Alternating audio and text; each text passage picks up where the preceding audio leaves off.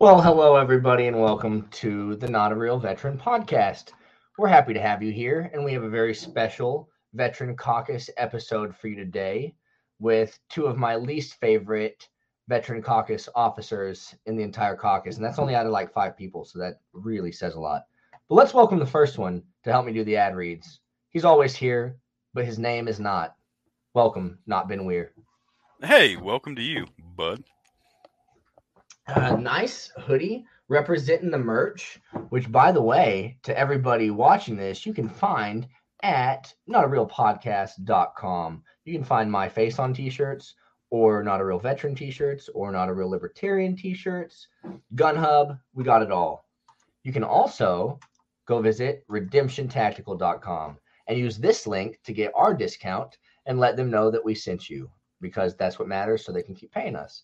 But buy, buy lots of shit. Buy tactical face masks, ballistics, class four, class three plates. You got everything you need there to uh, fight against the man and survive.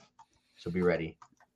Yeah, just so they know, if they bump their sponsorship package up from, uh, you know, paying us to read their ads to giving me gear, their uh, their slot will go from 20 seconds to 20 minutes. So I just no, that out. No shit. And Braxton Uh, can ramble. He will take the ad, tell a really long story about some pink universe, no blue, some blue universe, and then he'll uh, take the money. And it's great. It's a great system you got there, bud. Anyways, uh, Welcome, say hello Steve. to Thomas Queeter. Ooh, Almost. Oh, the yeah, it's moving around. Queeter for state senate. Tom for 52.com. If you are in New York's 52nd district, uh, you really, really, really ought to look into voting for Tom. And even if you're not in his district, if you are a libertarian, definitely uh, follow his work. Check out his website. See what he's doing in his campaign. Tom for 52.com. There's no quitting Queeter. None. I think we should have a new tradition whenever it comes to Royal Green ad reads because they're only a third of the screen and they cover neither of us. One of us should read the ad, and the other one should just try to be as weird as possible in the background. Not distracting because that would take away from our sponsor. One person should be weird. reading the royal green, maybe like with a pair of spectacles. Um, It's a great idea. And you can find the Royal Green and spectacles that come free with every purchase at theroyalgreen.com. You can also find it on Amazon. That's in paperback or on Kindle. Now, ladies and gentlemen, the chromant you've been waiting for. a chin, a mouth, ten fingers, two nipples, a butt, two kneecaps. I've just described to you the Alaskan raven, and the reward for its capture: all the riches in Alaska. It is the Alaskan raven. Over on Facebook, they've got some spicy memes. I tell you what, um, they're at Slick Crow. If you don't find them just by searching the Alaskan Raven, but uh, man, it's a meme memers meme page. Um, if you like the memes, you can go over there and you can appreciate the curated selection of memes, and you can talk to them about their memes. They uh, they're all about the engagement. So uh, check out the Alaskan Raven on Facebook at Slick Crow. I love it. That was fantastic, Mr. Shrew. And please go to tallerforky.com. That's James Taller for Kentucky. People over politics. Go ahead, donate to him if you live in Kentucky, especially. You do not want another Republican or Democrat sitting in Washington representing you or failing to represent you. And you know what? Tum- Kentucky's pretty dope. Who's he running against? I wonder. Uh, Thomas Massie, so kind of a rock and a hard place. I'm a, huh, huh. I mean, look, Thomas Massie's not a liber- real libertarian. I mean, nobody is. But at the same I'm- time, it's like he's the best we got in Washington. That's wait a minute. I thought I I, thought Taller was running for Senate. No, yes, right, he is. right. No, I'm not right. I'm joking. I'm being facetious. Oh, oh, okay. So he Sorry, might be bro. running against Rand Paul. Is Rand Paul up for re-election this year? Um, I mean, Man. it's a 50-50 chance. He's running against somebody. The other one's McConnell. I hope he's running against McConnell. That'd be fantastic. There you go. yeah. Okay. See? Well, anyway, go taller for KY. And, Well, you and whenever We definitely ready- support Taller in that because he's the only one that's not a Republican. Yeah, true. I completely agree. But at the same time, okay, we won't have this debate here. It's a libertarian podcast. I'd rather have I'd rather have Massie, you know, and Rand Paul still in the Senate, at least so our ideas, you know, are out there and getting voiced. Um, but I would rather have a libertarian. I don't you know disagree what? with you at all, man. I'm just being funny. Yeah, I know, I know. All right, go ahead, hit it, bro. Uh, Pokemon Coliseum. No, no, no. Podcast Coliseum. Uh, the Not a Real Libertarian Coliseum. Uh, Friday, January 14th, uh, Sean Hickman is going to debate Dan Behrman, um, and it's going to be the Minarchy versus Anarchy debate. Um, we already know who's going to win, but we are very excited about the episode nonetheless. We appreciate both of them coming on nonetheless. And uh, yeah, make sure you're here for the debut of the Coliseum Friday, January 14th at 6 p.m. Central Standard Time. I'm pumped for that. Have you ever heard Dan Behrman speak? Or I've not. No. I heard him on a clubhouse one time, but it was not. It was a clubhouse very much centered on his campaign and not so much talking about libertarianism in general. So I have no idea, you know, how well he represents his own ideas and things like that. Um, his hat's dope. Have you ever heard Sean Hickman debate? Not at all. That was going to be my question to you. Ah, okay. I've heard Sean debate on Clubhouse a lot of times. I think he's very thoughtful in his approach to things. So I think That's always good. I I want to I want to see it. I'm excited. I think that Anarchy um, is the clear winner, and I think that honestly, I think that Sean's probably more of an anarchist than he's willing to admit if he if he heard it in different words. But I'm not sure how this debate will go because Sean's a good debater. So we'll see. I'm excited for it though. Got great things coming on this network as always. And what is this? It's a good looking hoodie got on there, Braxton. Yeah, that's right. That's not Braxton, and it's not Ben Weir either. We don't know who it is. oh, it's and thank Braxton. you, Jenny. If you guys want to copy Jenny's link to redemptiontactical.com, she's got it in the comments because she is the best. Thank you. All right, dude. So, you know, enough of us. I'm already bored of you, and we're only like six minutes in. There we go. Dude, I hate how it's mirrored and not actual. How do I fix that? Uh, I don't know if there is any fixing it. There might be. Uh, wait, it's your camera. You have to do it on your camera settings though, not on Ah. not on Streamyard or anything. Oof. All right. They'll live. It's super annoying because I want to point over here and I'm pointing over here, and it gets really confusing sometimes. Try to try to give me a high five. Oh, darn. Yeah, there, there we we go. Super confusing. Okay.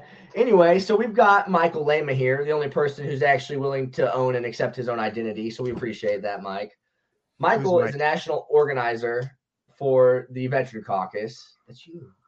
And he uh, is also running for city council in Hayward, California. He's also a Mises Caucus member, um, LP member, and super dope guy. So welcome to the show, man. Oh, and a Marine veteran, which is why he's here. That is All right, true. So now Thank that we've uh, described your life, I don't guess we need you for anything anymore. But uh, Yeah, thanks for coming by. it's been real, guys. I'll talk to you guys later. so, so Michael, do we need to keep this podcast campaign appropriate? Is this going to be shared to the Lema for Hayward page?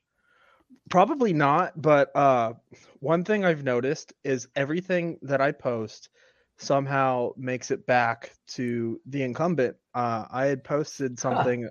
I posted an email uh, that I got from Hayward that Hayward City Council is going to be closed on Friday, and I posted that on just on Instagram and Twitter, and I, I got a DM from one of the sitting city council members asking why I had a problem with that. So I am being watched for sure.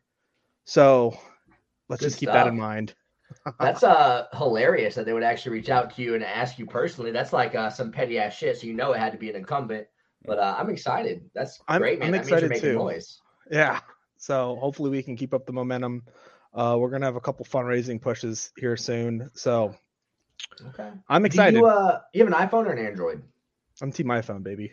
Team iPhone forever, bro. Yeah. So you can screen record, right? So what I would totally recommend is after we film this podcast, remember when if we have something good or we have you talk about something that's really you know, record it. powerful, strong, go back and screen record it. Mark the time in your head and go back and screen record that shit and just put 10 second clips on your campaign page and that's the way to do it. Hell don't yeah. link it don't link it to our page or they'll totally yeah, and don't, don't tag me in this. Yeah, exactly, exactly. well, how is the run going, man? Besides being harassed by city councilmen? No, I wouldn't call it harassed. I'm, I'm trying to keep it clean, you know. Uh, so we, my girlfriend and I, got invited to the mayor's house for her Christmas party. That was cool. Um, I got to talk. I made a couple good contacts there. Uh, I should be talking with the captain of the Pol- Hayward Police Department soon. Uh, same with the president of the Hayward Fire Department. Uh, I'm trying to build these connections with these people because I want to. I want to hear what they want, you know. Yeah. Uh, and maybe not necessarily give them what they want, but hear them out and, and maybe give them the libertarian solution so the the end goal is met. Dude, yeah. Um, Apollo Pazell is uh, he's the campaign director for the National Party for the Libertarian Yeah. Party. He's a cool guy. Um, and I heard him in a class once, and he said that that's basically the most important thing that any candidate can do to any constituent to get their vote. It has nothing to do with your stances. It has nothing to do with what you say. Listen, just sit back, let them talk. Every second that they speak to you longer is like firmer that you get them in in, in your voting pool. So uh, right. keep doing that, man. That's that's perfect. Yeah, I'm really thankful. I've had, I have a really good mentor. Uh, my campaign manager has been great, Adrian Malagon. Uh, County Supervisor Jeff Hewitt's been helping me out a bunch too. One of Oh, the yeah. highest elected libertarians. Yeah. Uh, any anytime I have a question, I call him up. So uh, yeah, I, I'm thankful that that people believe in me and they think I can do something to make a difference, and, and I have all the advice and information in the world at, at the tip of my fingers. So that's I'm very humble and thankful for that. When's the vote? November. Dude, fuck it. Man, I almost want to come out and like help you. If you have a big event, let me know. Dude, like I would consider it. So uh there we were supposed to maybe get Spike to come out here. Nice. Uh I was talking to Brian, his campaign manager, but this was months ago. I haven't reached out since. And if I do want to do that, I, I probably I ought to reach out to him soon. But if we can get Spike out here, I have a, a couple of my friends that would love to meet Spike, and, and you guys can come out and come knock down some doors with us. Dude, that would be I would love to do that. I really would. Because honestly, man, you are you are a high caliber guy. And I feel like you and Braxton and I and Ben represent and Ben is another oh, sorry, not Ben. Ben's another officer in the Libertarian Party Veteran Caucus. Um, but I Trent feel like Trent all, all- Trent too, exactly. All these young guys, we just represent a new generation of libertarians. And I feel like we are just so much more serious about it. And I don't mean that to insult any libertarians who have been there before, because the movement right now is just in general a lot more serious than it was 10, 15, 20 years ago. Um, but like, you're not doing this as a joke. You're going to the mayor's house, you're talking to the police chief. You are taking this super seriously, and it's because your ideas have the potential to change things and fix things, and you know it. Yeah. Um, I just think it's awesome to see that, man. These new, these young generation of libertarians out there now running, and I think it's a completely different level that uh, America's not quite ready for, but they're about to find out. I, uh, I'm I'm hoping uh, I can ignite a spark in Hayward or in the, the Bay Area to get more libertarians or liberty minded people to step up and run. Most of the change to your day to day life happens at the local level. It doesn't Mm. it doesn't matter who your congressman is, who your whatever your senator. That that doesn't really matter at the at the federal level. You can nullify anything at the local level though. True, if you've got ballsy enough representatives. Exactly. So So, Braxton, when are you running for election? After hearing that spicy fire from Mike. Um, man, there will come a time when we don't need elections, and I can just appoint myself. That's right. That'll be my time to shine. Probably true. There there's a, a quote. Are you, you guys familiar with William McRaven? Uh, he- yeah, uh, he's the general Fleet Admiral of the at Admiral. University. Yeah, that's right. That's right. Yeah, I'm yeah. sorry. I'm, I'm not good with Navy stuff, but yeah, yeah, yeah. who ya? No, I, I really like his speech about uh the the ten people. If if ten people go to infect the lives of ten more people, and those ten do the same thing in five generations, one hundred years, those same ten people would have changed the lives of a million people, and wow. that's crazy. And if you could just change the lives of ten people. a- And infect libertarianism with them, or lead them to liberty, they will go on Yeah. and do the same thing, That's and it is fucking right, contagious. That's right. Damn, I just I just cursed and ruined your perfect video clip. Your perfect video dude. clip for your campaign. Oh, but you're absolutely freaking right, man. And we're in the midst of proving that that's true. And we've got Tub here. Tub always is happy to ring Spike Cohen for us. He is the best. Thank you, Tub. But yeah, man, you're absolutely freaking right. It's like honestly, if, if everybody did five people, think about that. I mean, um, we're really at the verge of just having this thing explode. And I think everybody knows it and everybody can feel it. I think even people that aren't libertarians know it and can feel it because they're starting to realize that there's something different about us and just kind of they're starting to hunger and reach for something that's deeper and more real than the shit they've been fed for the last however many years they've been alive. Um, yeah, Yeah. exciting. What do you what do you want to see for the party moving forward? Like what what what do you want to, to focus on?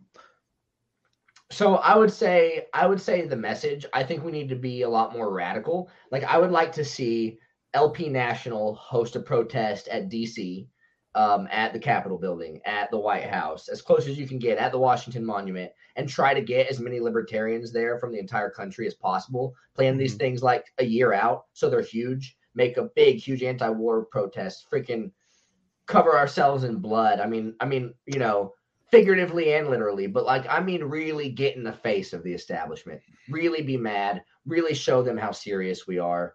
And I think that um the The natural- direction Go ahead, man. And, and then No, after the after the protest, we storm or what? Yeah, I was gonna say you're sounding a lot like Orange Man, not Will. no, because the I think difference he was in some hot water for saying something pretty similar. That's all right, man. If, if if that actually happens, put me in the hot water. But the difference is we're peaceful. You know, we've we've got nothing to worry about with libertarians. They're not going to do anything wrong and, and show any level of violence. They believe to the core that peace matters more than any person who is across the table from them that represents any other ideology. So, um, yeah, I don't worry about my crew. But you're gonna have cool. uh, Antifa and FBI agent provocateurs and taxation is theft T-shirts saying True. on me. Yeah, right. Rally no on me, boys.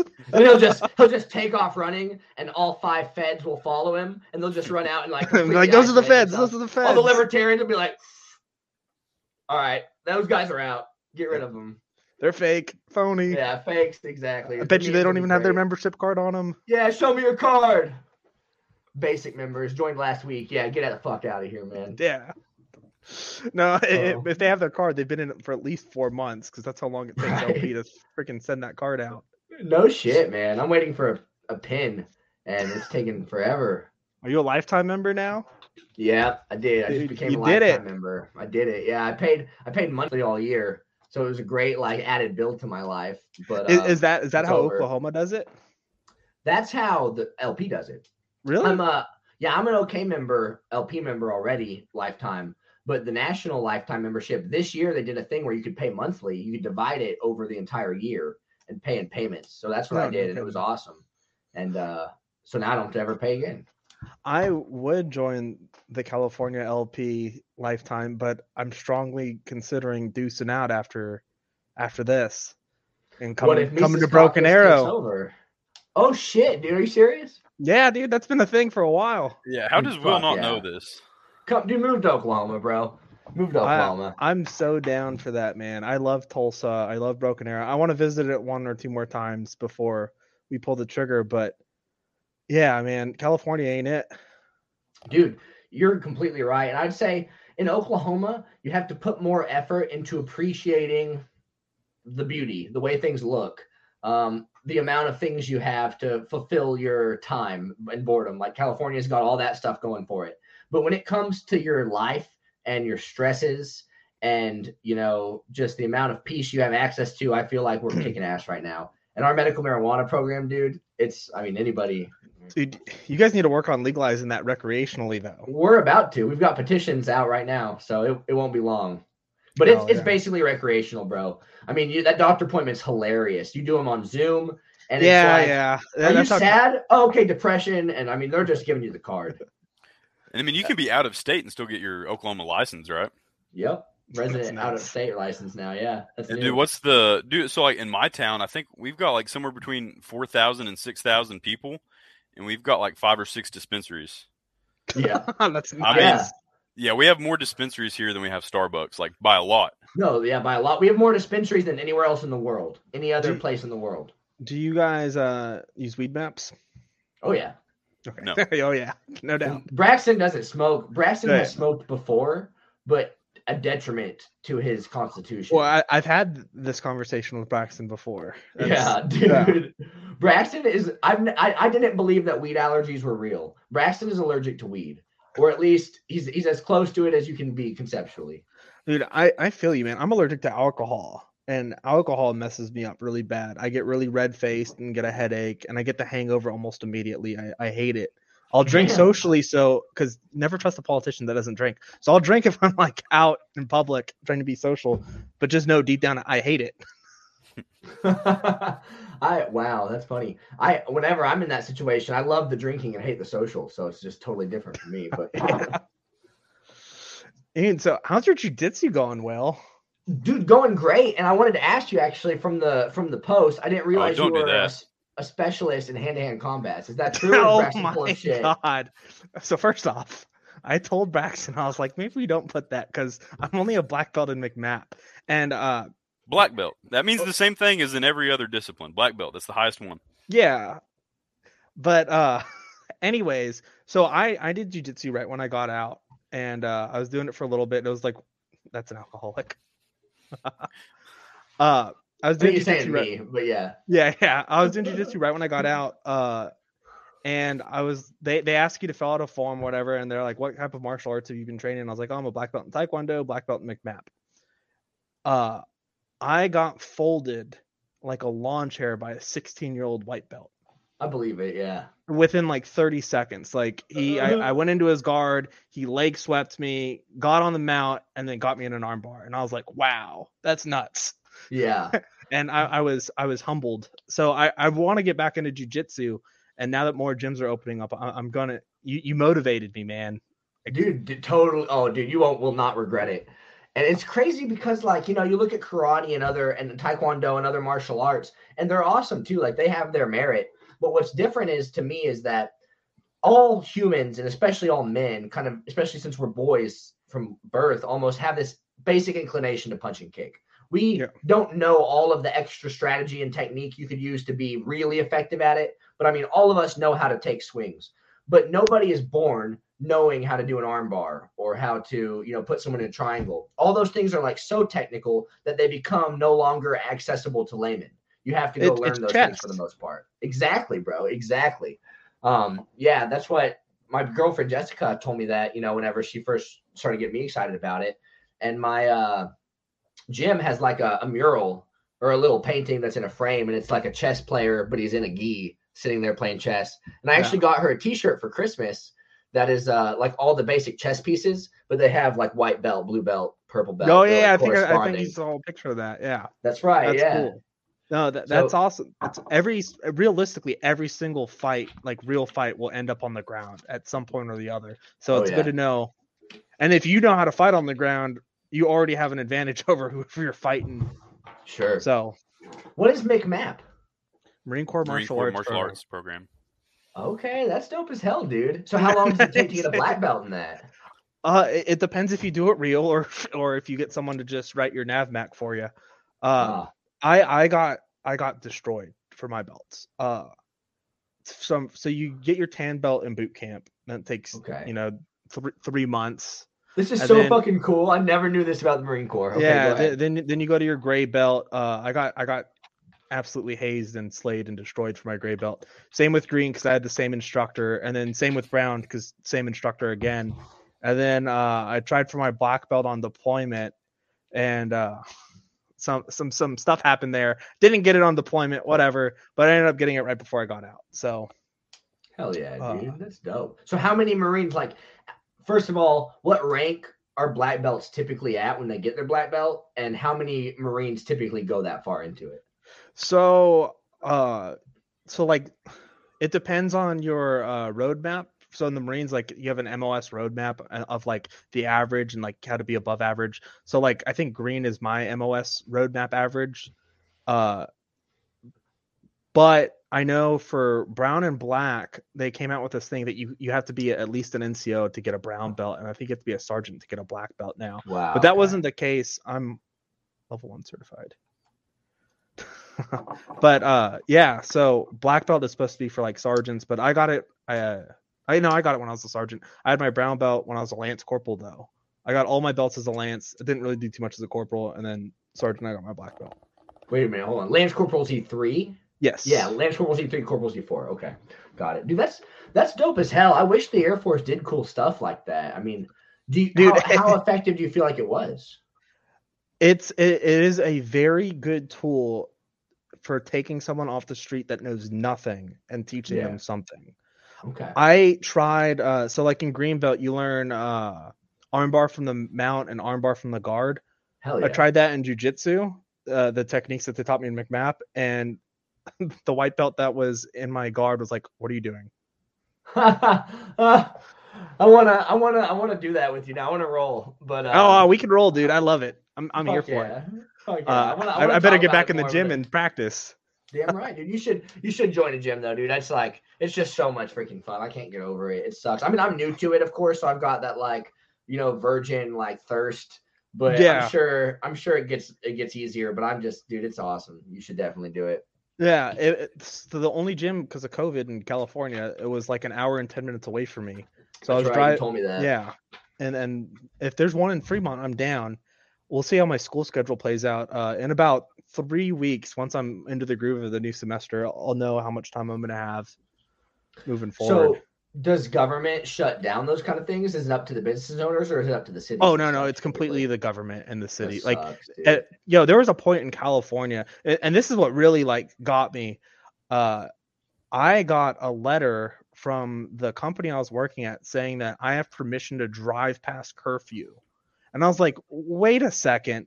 What do you mean I have permission to drive past curfew? Yeah, I guess my county or like my state, I'm not really sure, implemented a curfew that you're not allowed to drive past a certain time. wow. It's like, who are you guys to tell me Yeah, I because can't that drive? protects all of us from COVID. Thank you. Yeah. You know, because the car to car COVID transmission is very high right now. Omicron. yeah, That's fucking insane, dude. It's sad. This is this is like uh, we're essentially getting as close to martial law as you can get with people still buying the narrative. They haven't quite Yeah. figured it out yet, but they're shutting our lives down. we were we were really like I remember uh it, it kind of sucks. I just started dating my girlfriend Victoria at the time, and she's like, "Can we go out on a date?" And it's like, "No, we can't. Everything's closed." Uh, you couldn't even go to a clothing store like when I first got out of the military because everything was closed. I, I'd, I'd have to go to Walmart to buy like a T-shirt or like a, a pack of underwear or something, you know. And it's like, this is absolutely ridiculous. It's freaking sad, man. And they just have no regard for the business owners, for you. Obviously, they don't care about actual real people's lives because real people need to be able to go to Walmart. Like, not that we want to, like, we need to be able to go to all the stores in town. And those things make our lives easier and make us keep living. They don't give a shit about that. They just give a shit about the authority. I feel so bad for all the the brand new restaurants and bars that like recently had opened up in 2019. They they're not here with us anymore, man. They're gone, and, Because and that's that's such a huge risk already. Yeah, absolutely. Yeah, and they got to, you know, I think typically I've heard five years is how long most companies are in the red before they're in the black. Most small businesses.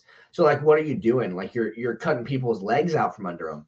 And it's funny because they're like, oh, some businesses closed, but we saved lives. No, no, no. Those businesses were probably owned by people who are going to go on living for another 50, 60 years. You No, know, they those don't people life. whose lives you saved are going to die in the nursing home next year from natural causes because honestly, I'm sorry to say this, they're senior citizens. They're not exactly the most important and structural part of our society. Like we hate to lose them. It's sad. It's terrible. But I mean, we shouldn't be prioritizing their heartbeat over real lives and real situations. Dude, Those I, are dangerous words, Will Darty. I hope I'm- this doesn't get back to your boss. Danger's my middle name, and you're right. Yeah. I'm not either. uh no, but that's a good point too. Uh maybe I wouldn't have said it that way, but like it was a good point. But, but the people that are getting affected the most are the children, man. Like Seriously. ki- kids kids are are going to grow up thinking this is normal. You know what, And- man? Maybe that's what it's all fucking about. Maybe that's what it's been about the entire time. You know, You know, if kids uh, will submit blindly and think that government has the right to completely disrupt their entire lives, what are they ever going to stand up for? Yeah, like I'm not going to drop any names for this, but I was visiting my buddy's kid in, in Oklahoma and he washed his hands probably 20 times within like 30 minutes. He would do something he's like, "Oh, I have to go wash my hands." "Oh, I have to go wash my hands." And then he'd grab my girlfriend, and "Hey, do you want to watch me wash my hands?" It's like, "Oh, dude, like what have they done to you?" Yeah. And, I mean, I, I I'm a big uh supporter of homeschooling, but I, I also think that kids do need socialization and they need that. It's it's good networking early on. Seth finds Sure.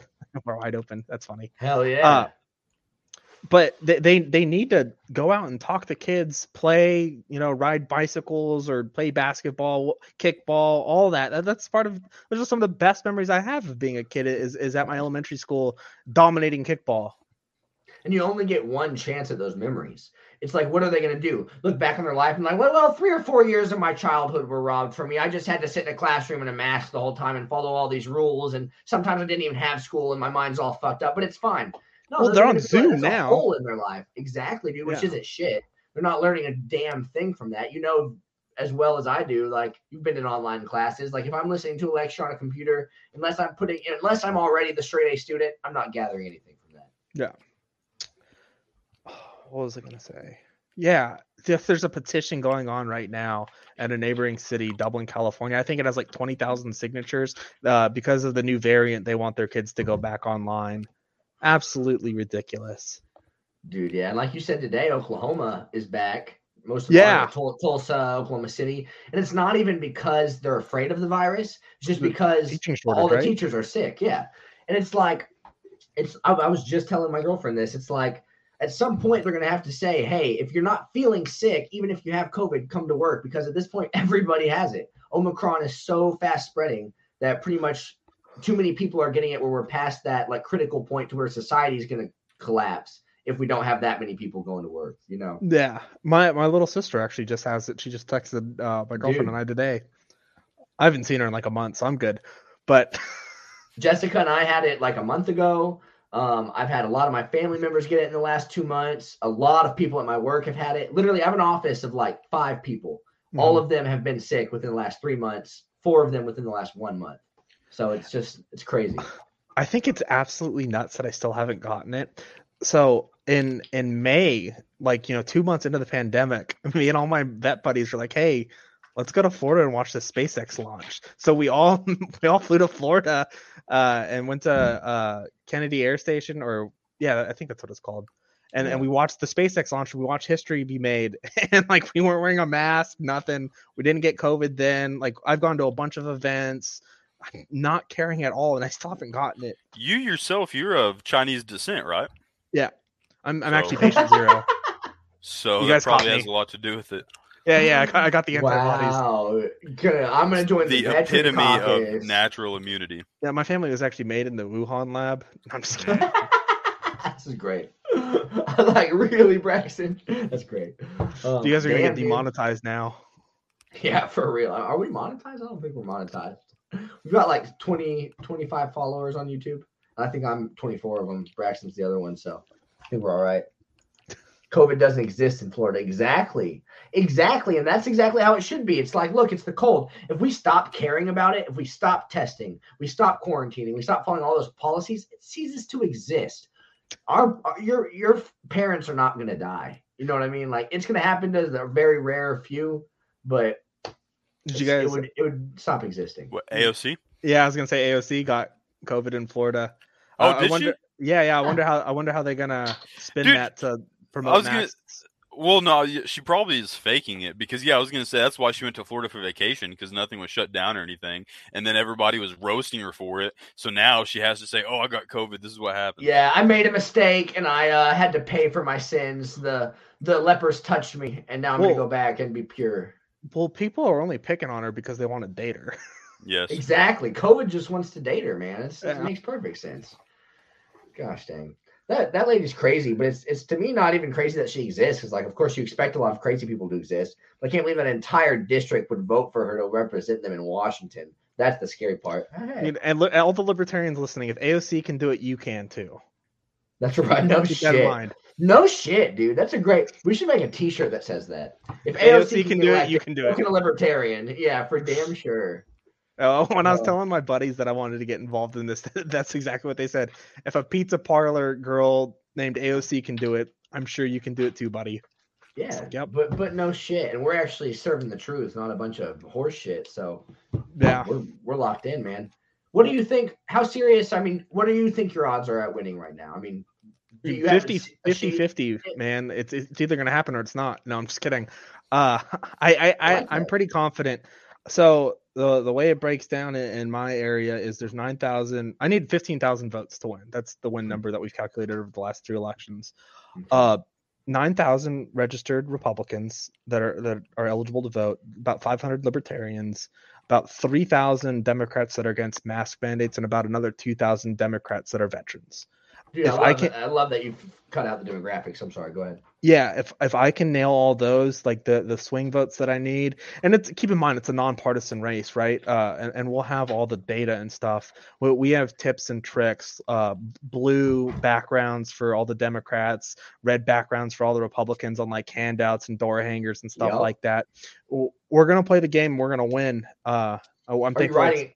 Are you having different material on the handouts as well, like the things you're writing? Very small changes in verbiage Nice. yes I want to see that stuff, dude. Yeah, absolutely. It, it's coming soon. Uh, we're gonna be hitting it hard come June. Once I so I filed a committee with the Secretary of State, but I've not filed yet with my city because you can't yet until until June. So once I'm officially filed with the city and everything's good to go, we're gonna hit it hard and, and we're gonna win. Pretty confident. Hell yeah, man. I'm I'm confident in you. I would obviously vote for you, and I'm not saying that as your friend. I'm saying that in general. Um, dude, I think I think you have a great chance. It, clearly, you're making the right moves, and you've got a long time till the election, actually. So uh, we'll do we'll do whatever we can. I think, dude, you're you're the race I'm watching this year for sure. Thank you, thank you. I appreciate it. Do you it. really think you have the leadership skills to pull this off? Yeah. yeah, yeah, right. Oh my god. Oh, the, Will, do you know the story behind that? Braxton being an asshole? No, I thought it was always like that. No, no, no. So, uh, Bra- I think Braxton's referring to the story that I told him. So, I had posted that I'm meeting a, a staple in Hayward, Buffalo Bills. That uh, hey, if you guys want to come out, I want to hear your ideas. I'm not a typical politician. I'm, I'm a tradesman, a vet, X, Y, and Z. I don't have all the answers, but I want to hear from you who might. So come out, have dinner with me, and I posted it on Nextdoor app, and uh, I got a lot of positive feedback. A lot of people were DMing me like good stuff, but there were like a couple comments, uh, and some some somebody posted, uh, "I can tell you're immature and don't have a lot of leadership experience." Typic, typically, uh, these events turn into a melting pot of people just complaining X, Y, and Z, and I was So? like, Good. I was like, lady, I I was a sergeant in the Marines. I was in charge of like 40 plus Marines. I promise you, my leadership is impeccable. Like, there's not a please don't insult that. yeah. Uh, I think oh it's silly gosh. whenever people focus so much on your resume and the positions you've held and stuff and your age. Honestly, you know, your principles and your character matter more than any of that. Is that Yeah, a General exactly. Mattis quote, by the way? Please don't insult that. No, no, no. No. Oh, okay. I got, I got Uh, that mixed up with another one. He's and- got some the- good ones. And the NCO creed for uh, corporal's course, it's uh, my leadership should be impeccable as my bearing, and it, it's like a whole thing. But I actually forgot it because I'm a terrible dude. NCO, wow, obviously. Yeah. terrible. I told My, my NCO this- creed. I told this hilarious joke in basic training, man. I wish you could have been there. Our uh, our training M16s were Mhm. blue because we were in the Air Force. And Yeah. the first day we got this, I They said had this- blue handguards and what? They're not completely blue. They're 82% blue. And I said, This is my rifle. There are many like it, but this one is blue. Oh, it killed. It killed. No, I mean, I might have got one or two laughs, but I was dying because I'd been waiting for like six months to say that. dude oh my god have, do you guys have it did you guys get like you know beat up and like yelled at if you were laughing or anything We didn't get Yelled beat up. at. We didn't get beat up. We got. We Wait, got. Neither- neither didn't did get we. either. Oh, yeah it's like that. I got you. I got you. No, we just had to do exercises and stuff, and it was honestly, it was, it was mostly a joke. Did you- wa- What was your like hardest day of basic? Describe that to me. It's called Uh, the Crucible. well yeah the crucible is definitely the hardest but the most annoying was black friday uh What's that? so after you just been injected with like 50,000 different vaccines uh and you get your peanut did you guys get penicillin shots Yeah. So yeah, after right after you get your your penicillin shots, whatever, you, you go to Black Friday to meet your real drill instructors because the first week, you oh had- you shit. had- you had your- yeah, you had your receiving drill instructors for the first week. So this is the Friday that like, all right, here here we go. so wait, uh, are the receiving drill instructors or the Black Friday drill instructors worse? The Black Friday ones for sure. Really? Wow. Yeah, yeah, cool. Because technically, technically, the receiving ones aren't allowed to like touch you or IT you or anything like that. Uh, but our real drill instructors like that, that's when they like wreck the house, and that's where you see like all those memes or whatever of like all the bunk beds like thrown out the window and like everything like all torn up like a tornado just hit. Uh, that was really annoying. Yeah. hated it. Yeah, you did doing bed drills, making beds like 20 times. Yeah, that, that's that's no joke. I think one of the funniest things. So every night you have to like get online, and you're in your underwear, standing at the position of attention, and you get inspected for like bruises, cuts. Or, I'm I'm sure you guys do that too, right? Absolutely not. Okay, so we're in our tidy whities. You're at the position of tension. Uh, a drill instructor will walk by and be like, check. You like snap and fucking show them your hands and you flip your wrist over so there's no like self harm scars or anything like that. And you're checking, but you're supposed to stand at the position of attention. And we had this fucking dork, like he probably was like 10 racks down from me. And he's like, why aren't you at the position of attention? Put your hands on the seam of your trousers. And he looked our drill instructor in the face. He's like, but sir, I'm not wearing any trousers. Oh, and then I and then we got it was a fucked up. stupid thing to say from the drilling sergeant. I mean, he, he- you should have Yeah. noticed. yeah, they were all in tidy whities. That's when they Oh, check your uh, foot lockers for jelly donuts, right? Yeah, they they do actually do that, and they will. uh So we we got tipped from uh, a company that was like a week ahead of us. Like, hey, when you go to Camp Pendleton for your shooting range, like, be careful. They're going to do another Black Friday. It's called Brown Saturday. So be weary that they're gonna dump out everything from your your uh, foot lockers and and they're gonna like spread it all out through the squad bay. So like we're like, oh okay. So we, we kind of spread that information around and we like duct taped all of our stuff together and like or like put it in like mesh bags. So we kept it so we could collect it. And our drill instructors like destroyed our, our squad bay and they're like, you motherfuckers, like you knew this was gonna happen. So then they made us take it all apart and then they locked all of our locks together and oh that it was so much worse. That's awesome. Like, whose key is this? All right, we gotta like go through every key. No, they're the combos, dog. Oh shit! you just go through one at a time. That sounds like hell. Yeah. We had people. Some of my fondest memories were there was a couple people that would play Pac Man. They would put canteens like randomly on people's pillows, and they would Oh, yeah, march through the Pac-Man. spaces between I the still bunk do beds. that. I still They do would that, what? dude. They would put like a canteen, like Uh-huh. uh, say on like every like tenth bed. So there'd be like five canteens spread out amongst like all the bays of you know like roughly, I mean less than hundred beds, but close. And then like so one person would be Pac Man, and they'd be like marching through the little aisles between the bunk beds. And if you grab a canteen, that's when you know you get to eat the ghost, and there'd be like three people chasing him around.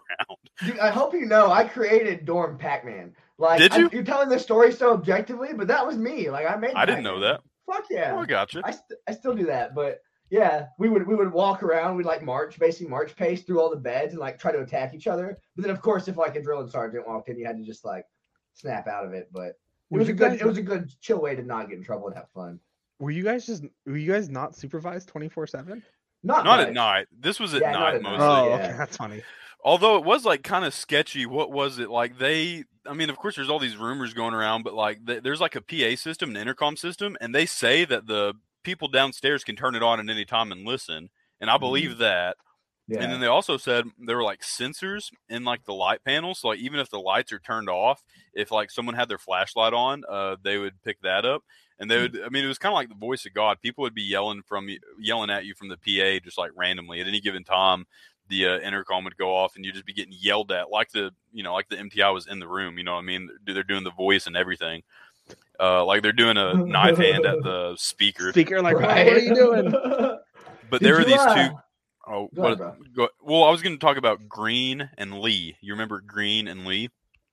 Uh, yes, Lee Dan Allen, right? No, no, no, no, no, no, no. Asian Lee. Yeah, I Yeah, forgot about Asian Lee. Asian Lee. Didn't Okay. last very long. Um, that one time, him and Green were playing like cat and mouse. Like I just hear a commotion, and I look up, and uh, he was just chasing him around. I was like, "Geez, like what the hell?" Did you? Dude. What? Do you know what gargoyling is? No, or like sitting on like a perch or something. Yeah, Yeah, na- naked. Naked. Well, no, I've the, never. The funniest thing about that is like your first night in BMT, they tell you like gargoyling is strictly prohibited, and then they're like, "Who knows what gargoyling is?" And it's like obviously no one, so they explain it to you, and it's like, okay, don't. for- Here's an idea. Just don't ever do it. But we're gonna tell you all about it. Oh my you god! never think of it otherwise. Just don't. But Michael, did you guys have uh, entry control and stuff? Like, did you guys treat your dorm as if it was like a you know secure location? What what's a dorm? So like I I'm think kidding. maybe they uh barracks, whatever. You S- fucking Squad bay, squad bay. Squad Firewatch? bay. does So much Firewatch better. the people that would have to like be in uniform and have like their training M16 and they'd march around and So Uh, we we had our, our moonbeams, our light, our flashlights with us when we're on fire watch.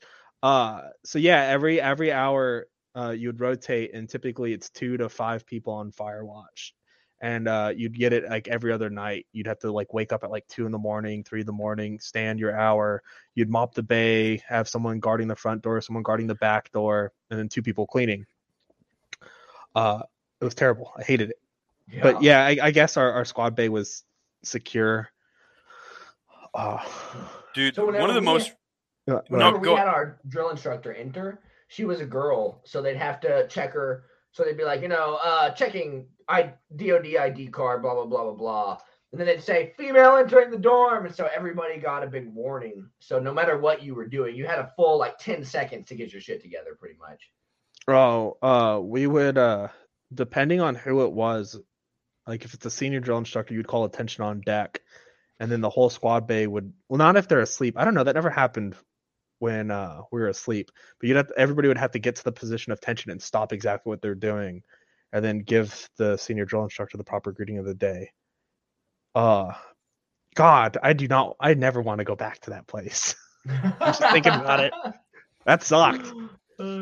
I would like to just as like an undercover agent, but Oh, yeah, yeah. Runs. I'd do it for like a day and be like, all right, I'm going home. No, guys." get this. Something that I'd never thought for even as I never thought about this for one minute, but a couple months out of basic training, I looked back and I was like, dude, what the hell? You guys, you have like brooms and mops and stuff, right? Mhm.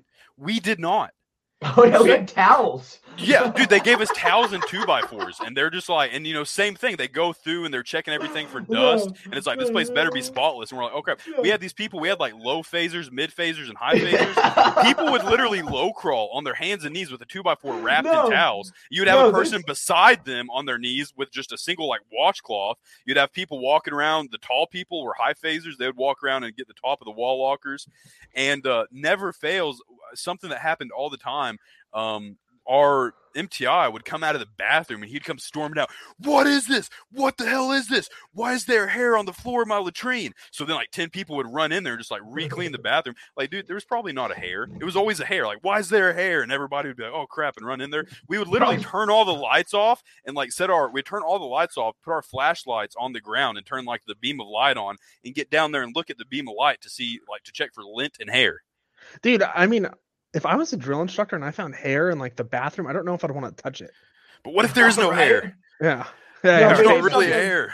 Here's the funniest part, Michael. So our the people who were the low phasers had to go under the beds and stuff. So they'd take the smallest guy, they'd take the two by four, and they'd wrap a, a towel around the two by four, and he'd put his hands on it. And then other people would grab his legs and just push him under each bed like a fucking mop. They'd make a That's human funny. mop and just We- mop the floor with a person. It's eh, awesome. Every morning and every evening, we would scudge brush the floors. So we'd all duck walk with our little scudge brushes and, and scudge brush it towards the middle. And then we had one broom for the entire squad bay, and somebody would come sweep up all of that. And that's, I, I hated that shit. Jeez, that sounds painful. Yeah, My yeah. my friend Gage, uh, you know, he's my best friend for a very long time, and we joined the Air Force uh, pretty pretty much at the same time. He had, he was older than me, so he got to start the process before me. But he had some like real serious health issues. He had his like gallbladder removed and stuff like that. He had you know, but anyway, so he ended up going to basic training a little bit after me. But um, when he was in basic training, they had a uh, they had a dark stall. They had a stall that was used only for um, pleasuring yourself. And uh, my friend Gage, he was the chrome monitor, so he was allowed to have baby oil in his uh, locker. And literally, he would put the baby oil on like the last bunk, the one that's closest to the bathroom. And the EC guys, they had a list, they had a log. Everybody had like a 15 minute s- slot throughout the night that they were allowed to go to the dark stall. And they called it a dark stall because the light above it didn't work. So there was literally one uh, toilet stall, and they would, yeah. Well, would what if somebody wake else went in the That's bathroom? though? Well, no, there's only one stall that you did this in, Oh, and Did yeah, you guys would have doors? Yeah, yeah, yeah. I just rip that paper. I'd be like, I masturbate whenever I fucking when I want to. Don't tell, give me a time slot, man. I, I don't think a lot of people did that in, in our boot camp, but I know a lot of people did that in combat training. I did it. It was just gross. I didn't want to, man. I didn't want to. I didn't want to around a bunch of other people and like, no, I We couldn't. I couldn't do it. We had a, a conspiracy theory that there was something in the eggs that they were giving us. That's They what they straight straight up- conspiracy theory too. Yeah. Yeah, no, they, they straight up told us they gave us something in the uh in like our injections, like to. They to did not tell us that, bro. That's Yes, just a they did. We were rumor. told. No, that is Dude, a, that I is a literally- rumor that has become solidified in your subconscious. I we swear. we need to find out and get to the truth that. of this. I'm gonna write my No, it's- congressman. This was Dude, like a Do you not joke. remember Chrissy? No, no, no. He told the MTI. He said I can't get one. Dude, but they're also MTI surrounded the by a middle of bunch of class. guys and stuff. Like I know it's in San Diego, it's only males. So Yeah. uh, the I gotta be careful what I say. yeah, you do. But uh, yeah, the only This is the part we're putting on your campaign website. yeah, yeah, Go. the only people, the only like females you'd see are the Sodexo workers. And uh, Sodexo, what's that mean? oh, you guys don't have Sodexo either? Oh, like the janitors? The no, they're they're the the chow hall people, like the Yeah, we had them. yeah, and and Yeah. I'm not sure if they were the same caliber, but for every marine location, they were typically uh like cons and those that needed extra help to work. Yeah. Yeah. That's a nice way to say it. Let's Yeah. see. You Hey. guys had um. uh Oh, sorry. Well, is this important? Are you telling us you're gonna leave? Go ahead. Yep, you're on it. Well, I was just gonna in the Marine basic training. They have a uh, you have like a week where you do nothing but like uh like chores and stuff, right? Where you're out on the base. Oh yeah, like- yeah, yeah, yeah. That's uh, what's that called? Team week. That's Yeah, right team week. after, right The whole week. after. Yeah, that's the start of the third phase. we sort of had that sort of sort of but i thought that i mean on one hand like 12 weeks of basic training like that's an awful long time and like you think they could cut some stuff like that i mean i'm not saying they should i'm just saying like if you're if you're trying to imagine what it's like to be a little boot camp recruit but uh that, that's sort of interesting. We kind of had that, but it's just because our schedule was really sparse. That's like the week before we graduated. You didn't really have much to do. So like they would, they, we, you know, different people would go different places. Like some people would have to go clean up the parade Laundry, yeah. field and but yeah we didn't have an entire week where like there's no training it's just uh We we still trained. still Like, trained Yeah, yeah. We we would go away for a couple hours, and all it basically is is, is you're going on a working party for like Yeah. X amount of hours, and then we'd still drill and stuff because we still had our final drill, our, our inspections and whatnot. So it was just a, a little more relaxed, I guess, after the rifle range because now we're trained killers. No, I'm just kidding. and you did not have to use iron sights right Roy over here spilling the beans. Jeez. Hooking up in basic, man. Um shit, I got a phone call. Hey, okay, but before I gotta go, guys. I'm gonna leave soon. I don't have to, I just want to, even though That's I love fair. you guys. But let's give Michael an opportunity to give his campaign site everything it needs. So Michael, you're running for Hayward City Council. What do you feel like can help you as a veteran be a city councilman? My leadership and uh my, my knowledge of how, how people work together uh the leadership traits and principles that I, I learned in in the military uh and my libertarianism mo most importantly will, will come to play. Uh i just want to leave people alone and let them continue keeping on keeping on. So yes please visit that link that is just posted now lima4hayward.us and you could also visit lima4hayward.us slash donate Hell yeah, definitely click on the Perfect. donate link. Do you guys want to stay on and keep this party going? sure uh, okay it's up to michael All will right. uh we love you mr chair uh we'll see you sometime Thanks, fellas. hopefully Love Sunday. You guys too. Have fun. Yeah, so are you going to be in our meeting Sunday? uh, yeah, I should. Yeah. For Yeah. for every vet caucus member watching right now, Sunday evening we're going to have a meeting. You guys are all welcome to join the last half of it, so we could come see your faces and talk to you guys. Damn right. Come visit. All right. You guys have fun. We'll see you later. have a good one will Braxton, Braxton, Braxton. it's just you and me and six people watching That's that's pretty impressive. well um You guys are the biggest podcast I've ever been on. fair enough uh we get that a lot How many viewers Man. do you guys typically get? Dude i don't i don't know about the numbers because and uh, that's actually kind of on me because all i would have to do is ask. Just i know the numbers on facebook but not across every platform you know what i mean? Yeah, like so it goes to the youtube twitch uh you guys on Spotify? yeah of course we're on spotify. Let me see i can prove it to you. I just have to find the thing and i will. Boom. If uh, every one of your listeners gave me ten thousand dollars, I guarantee you I could win. Is that all that would take Yeah, just ten thousand dollars from everybody. guys well what's the isn't there uh Let's see. When Eric Parker was on, he's running for uh, Jacksonville City Council, and that was uh, not a real libertarian, not not a real veteran, although he is not a real veteran. Yeah. Um, he was saying it, it was like capped at either like yeah, five that, thousand. that, that, that was a joke. Uh, but there is an expenditure limit for us. It's eighty three thousand dollars. Oh well, but still, maybe donate something. Even if you donated half of ten thousand dollars. Yeah, that that would also get me close. No, we, we do have a fundraising goal of about twenty thousand dollars, and we're a little under halfway there. Uh, we've raised a decent amount of money. Uh, a bulk of the money is going to be hiring volunteers. We are going to spend a lot of money on door knockers. we You have to knock pay on- money to volunteers. So uh, I'm super thankful for all the libertarians and my supporters that are going to come out and, and door knock with me.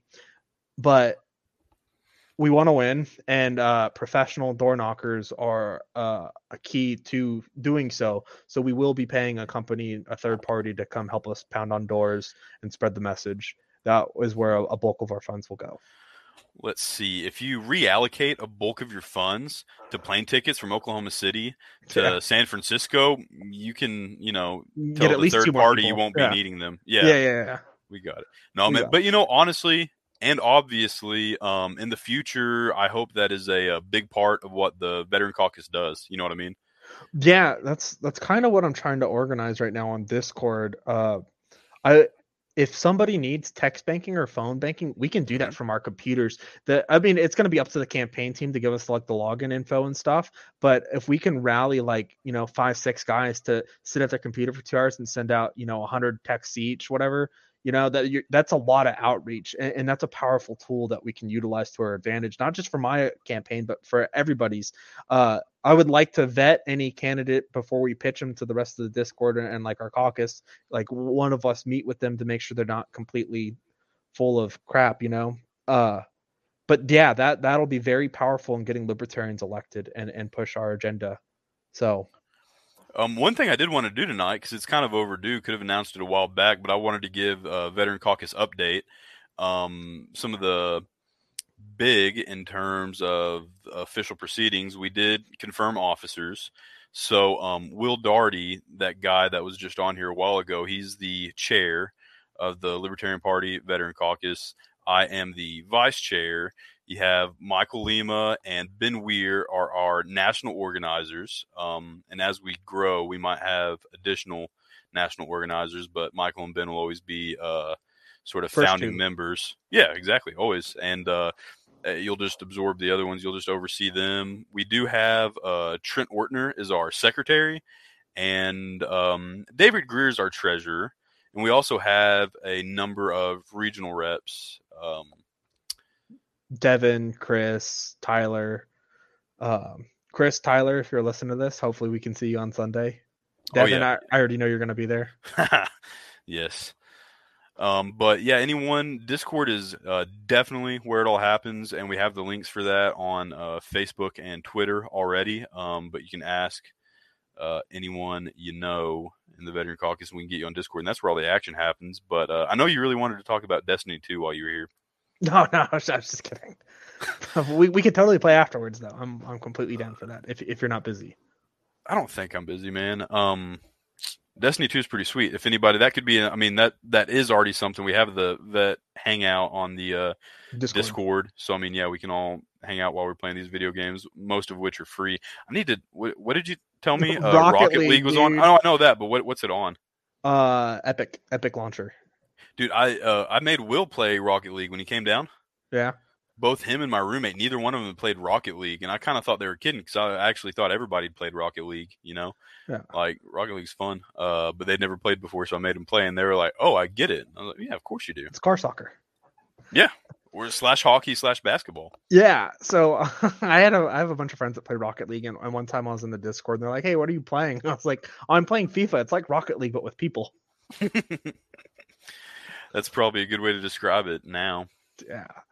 Uh, what what the heck was I gonna say? What are your plans? What do, what do you see in the foreseeable future? What are what are the Veteran Caucus's goals? Like I personally would love to see us table at least ten state conventions and Mhm. regional or national. I would love to see that. So veterans, if you're listening to this and you want to help us do that, get it join the Discord, and we'll, we'll, we'll make something happen. Yeah, of about you? course. I mean, yeah, I'm with you. The tabling thing is huge. Um, I've said it before, and this is not, uh, man, this is not disrespectful in any way. This is not like negative or having a bad attitude. It's just that out of, out of everybody, out of like you, Will, and Ben, and myself, I'm probably the least interested in like the campaign part of it. Yeah. And, like, don't get me wrong, I still think it's uh, awesome, and I'll still, I mean, still do everything I can to help all of y'all, help everybody that we choose to endorse. It's not that I don't like the cause; it's just that you guys are a lot more dialed in, tuned in, plugged into that stuff. But uh, the tabling events is freaking huge. Uh, both uh, libertarian events, but also just you know random stuff. Gun shows, other veteran stuff. Dude, I mean, to be honest, like it's sort of weird because I don't necessarily, yeah, I don't think that it should be the case, but just getting your foot in the door, like everybody wants to work with veterans. Everybody wants to talk to veterans. You know what I mean? Like it's, I, I think it's going to be a foot in any door you want uh, to get people interested in libertarianism. That is, that is the number one thing I expect out of the veteran caucus is uh, introducing people to libertarianism, just playing the vet card. Yeah, Trent is a gold mine with that Donnie O'Malley connect. That that would literally be huge. Donnie O'Malley has like a hundred thousand followers on Instagram, I think, and none of them are probably libertarian. Mm. So if we if we can even just get get in touch to that pool of people and, and bring these ideas to them, that that's untouched. I, I I'm still a firm believer that the Department of Defense is the number one generator of libertarians. You know, so if we if we can get some more of those connects, like partner up with like Black Rifle Coffee Company, uh, Mhm. other veteran organizations. I, I know Trent is talking with. uh Oh, I forgot the name of it. He just tweeted about it, but it's like some hiking organization that like a bunch of veterans get together and they go on hikes and stuff. And like what is that? Irreverent Warriors? Yeah, there we go. Yeah, yeah, So- yeah. So we can get involved in stuff like that and, and table that stuff or sponsor that stuff and, and help out when, when we get our, our pack or our nonprofit, whatever route we we're going now. Both. Yeah, both. Se- seriously though, that would, that would be really cool. Uh, what are what is your end goal though? By by 2022, what do you want to see the Vet Compo- Caucus have accomplished? by the end of 2022 um honestly what i think is you know a significant goal but also attainable i just want us like firmly in every state like you know obviously have a region rep for every region but also have a presence in every state just you know Well, yeah, and the ability to get uh tabling equipment out to them and uh obviously we and kind of grow the network that way um because you know i'll it, depending on like what it is like you know if it's uh, i i'll drive you know what i mean like 15 hours you know to go to like a different state uh to table a convention or to help someone campaign or whatever the case is and i mean if everybody has the same attitude and they don't have to say oh i'll drive 15 hours if even if anybody's just willing to go one state over you know to Yeah. help like that is a that's a pretty legit network Yeah, man, uh, absolutely. And if even if it's like that's how the Mises Caucus started, man. Like just two or three people at each state convention, just tabling, talking to people. That's that's all we really need. And like, uh, you don't need to be a veteran to to be in the caucus. You could help us support uh veteran issues without being a veteran. So like w- that really opens up the market to like anybody.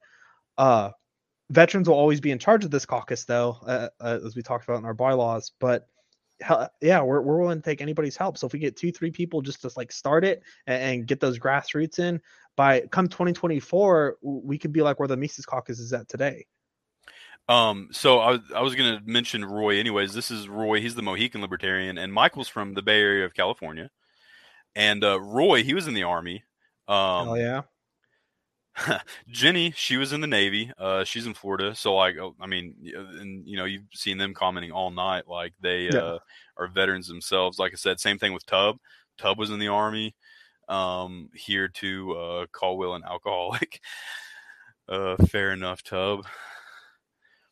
Uh, but yeah, man. So like any of those, uh, Roy is running for. I don't think uh, Roy. What is it that you're running for? It's not state uh, senate. It's uh some state representative of some sort in the state of Wisconsin, Like an assemblyman. something like that. I hope he will uh, comment and clarify. But yeah, he's running for office. Like I said, Eric Parker is uh, running for office. Did you? Uh, there, there's three libertarians running for city council in Jacksonville, Florida, and they're all three from different districts. That's awesome. That That's is very awesome. Yeah, that that's insane. Uh, we had Tub on last week, and yeah, dude, that was uh, that makes me very happy. It makes my heart very warm and fuzzy. Yeah, three libertarians running for city council. That's in three amazing. different districts too. That's I I wish uh my city was districted. It's mine's an at-large race, so I have to campaign throughout the whole city. Gotcha. Well, like Yeah. man, you know that's like that's like a miniature uh, free state project in and of itself. You know what I mean? Like maybe we need to aim small, miss small on this. Maybe we need to have a free city project. You know what I mean? Yeah, so if- it. If you look at uh Hanford in California, they have a libertarian majority. It's uh three council members and a mayor are all libertarian. Uh I know uh they're they're doing good work down there. So shout out to Hanford uh if you if any of you peeps are listening out there.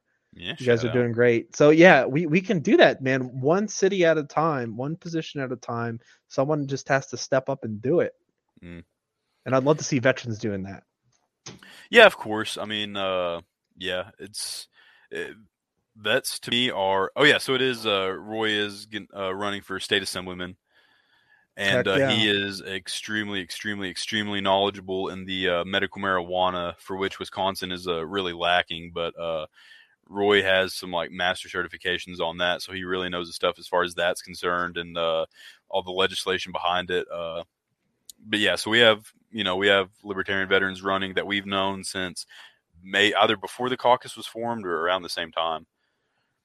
Dude, I, I want to get in contact. Uh somebody dropped it was either a Twitter picture or uh, in the Discord that some girl that wants to be the chair of Iowa wants to form a veteran caucus. And it's like, oh, hold on, hold on, hold on. That already exists. we can work together though.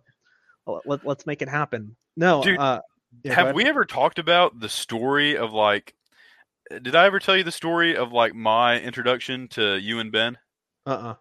Dude, it's very funny now. It's very funny. Um, uh, so early on in the caucus, like a month in, two months in, very early on, um, Will texted me and he was like, "Hey, dude, there's this guy in California that's trying to set up like uh, I, I, I can't remember if he said pack or caucus, but he's like trying to do this. Like, we got to shut that down."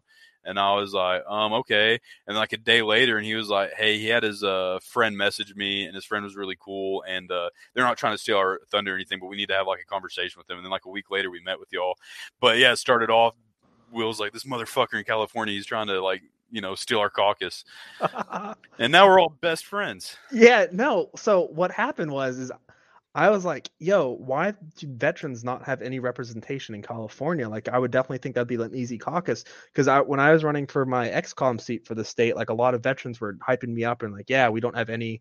So that was my first inclination, and I was like, okay, well, let me see if this thing exists. So I checked on Facebook, and at that time, nothing. And I was like, okay, like th- this is doable. And I know Ben's a veteran, and there's another guy, Brandon Brookshire, that I was super close with. And I, I- was talking to them. I was like, hey, we, we need to get organized. But then, like, eventually, like, when we finally got serious about it, and I think, like, the school semester ended, I saw that there was already one that existed. So I, I DM'd the page. I was like, hey, man, I'm, I'm Michael. Like, I want to help you guys get involved. Like, I want to get involved in, in a, a higher capacity. Like, let me know what I can do on, on my end, but I, I'm willing to blow this thing up. I'm willing to put it in the time. Like, I, I think this is super important.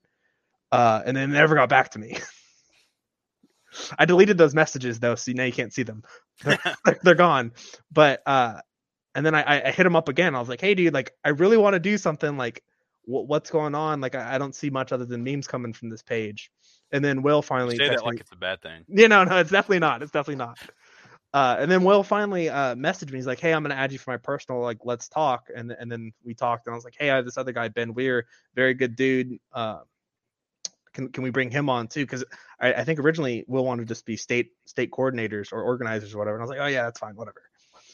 But uh, yeah, and now uh, hopefully we, we've been able to help a little bit. Oh no, for sure. I think we nobody, none of us can imagine a world or at least a veteran caucus without the others. It's definitely how I feel. And I just had an idea. Um, sorry, while you were talking that, even though I was paying very close attention, I also had an idea. Um, kind of like what I was saying. Like we need to, we can, we need to make a Discord channel like specifically for uh, campaign stuff, Yeah, and we need to appoint someone to be over that. Honestly. And it doesn't have to be that doesn't have to be a new job. Like if any of y'all are you know very well versed in that stuff, and then also because like I was just thinking, there's so many aspects, so many facets to the caucus, and we need to actually uh, solidify those in the Discord. We need to have someone that's in charge of like fun stuffs, like just meetups. And I mean, even if uh, we're not, you know, meeting each other next week, we can have like Zoom calls specifically for that. Uh, clubhouses. Yeah. Someone needs to organize that stuff. Literally, just chill stuff. No, absolutely. I, especially the campaign thing too. I think that's very important to have like a, a, specific channel for that. So like candidates, we can bounce ideas off of each other. Cause like uh I I I thought like uh before going into this campaign and my campaign manager telling me otherwise, I was like, oh, we're probably going to spend a majority of the money on signs and t-shirts. And he's like, no, no, no, no, no. Signs, yes, that's a, that's a necessary evil, but t-shirts, no, absolute waste of money. We will not buy any t-shirts. That's really yeah, I get. Uh, he went to the candidate training, uh, candidate support training, uh, that we had in Long Beach mm-hmm. for, mm-hmm. uh, and I think it was Kara and someone else. That was uh, Kara and Apollo actually were were teaching that class.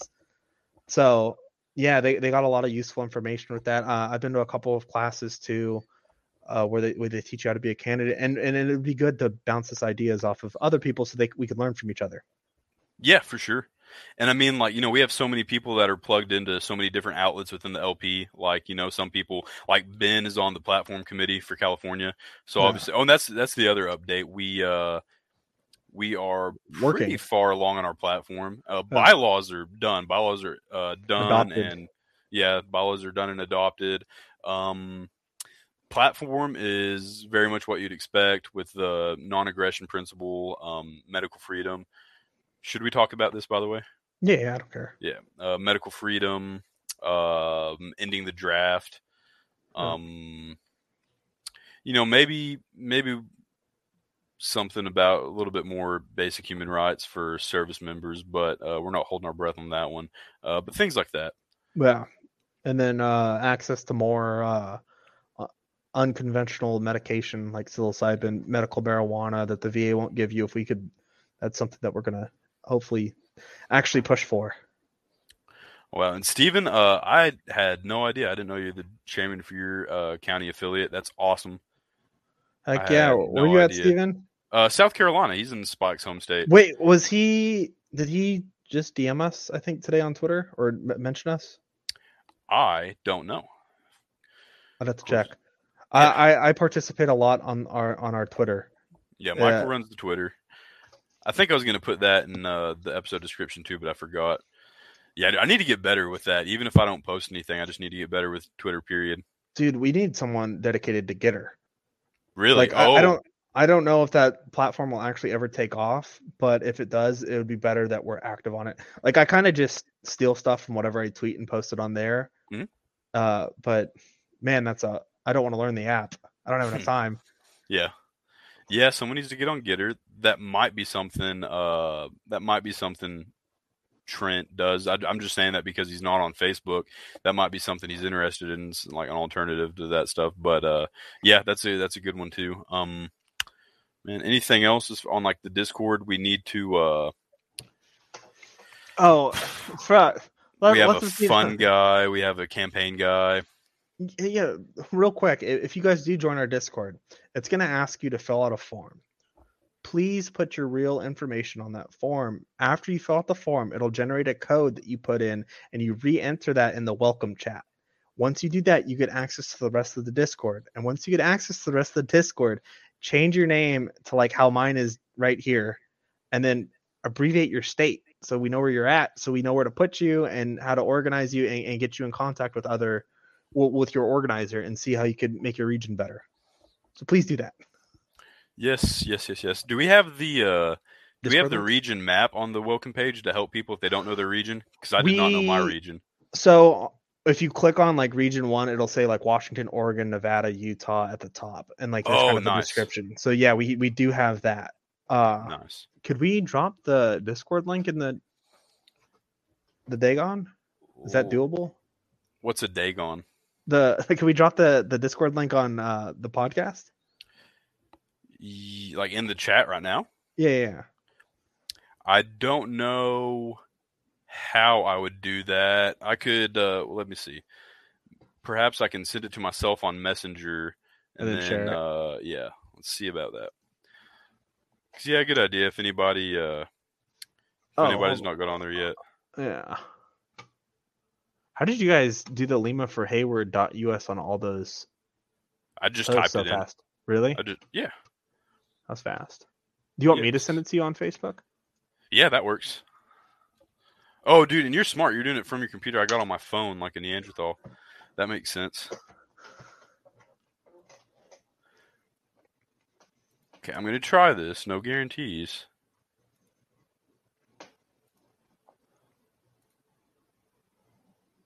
There you go, everybody.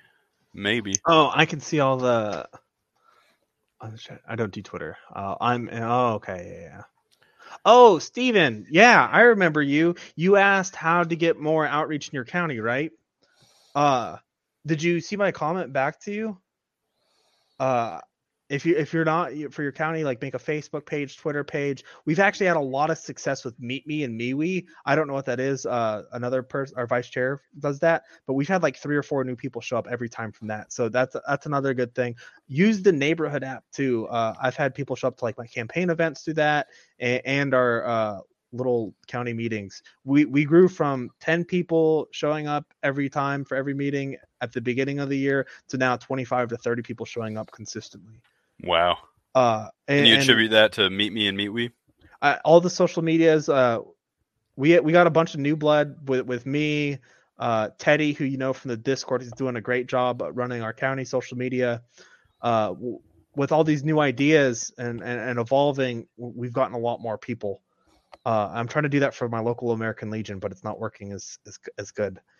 But uh, yeah, that that that is huge. So if you're not on that already, you, you need to. Okay, he- he's already on there. Hell yeah.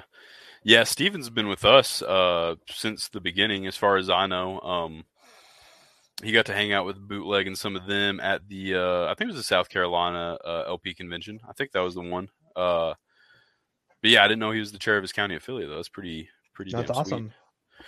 Um, I was going to tell you something, slash ask you something, slash start a conversation about something.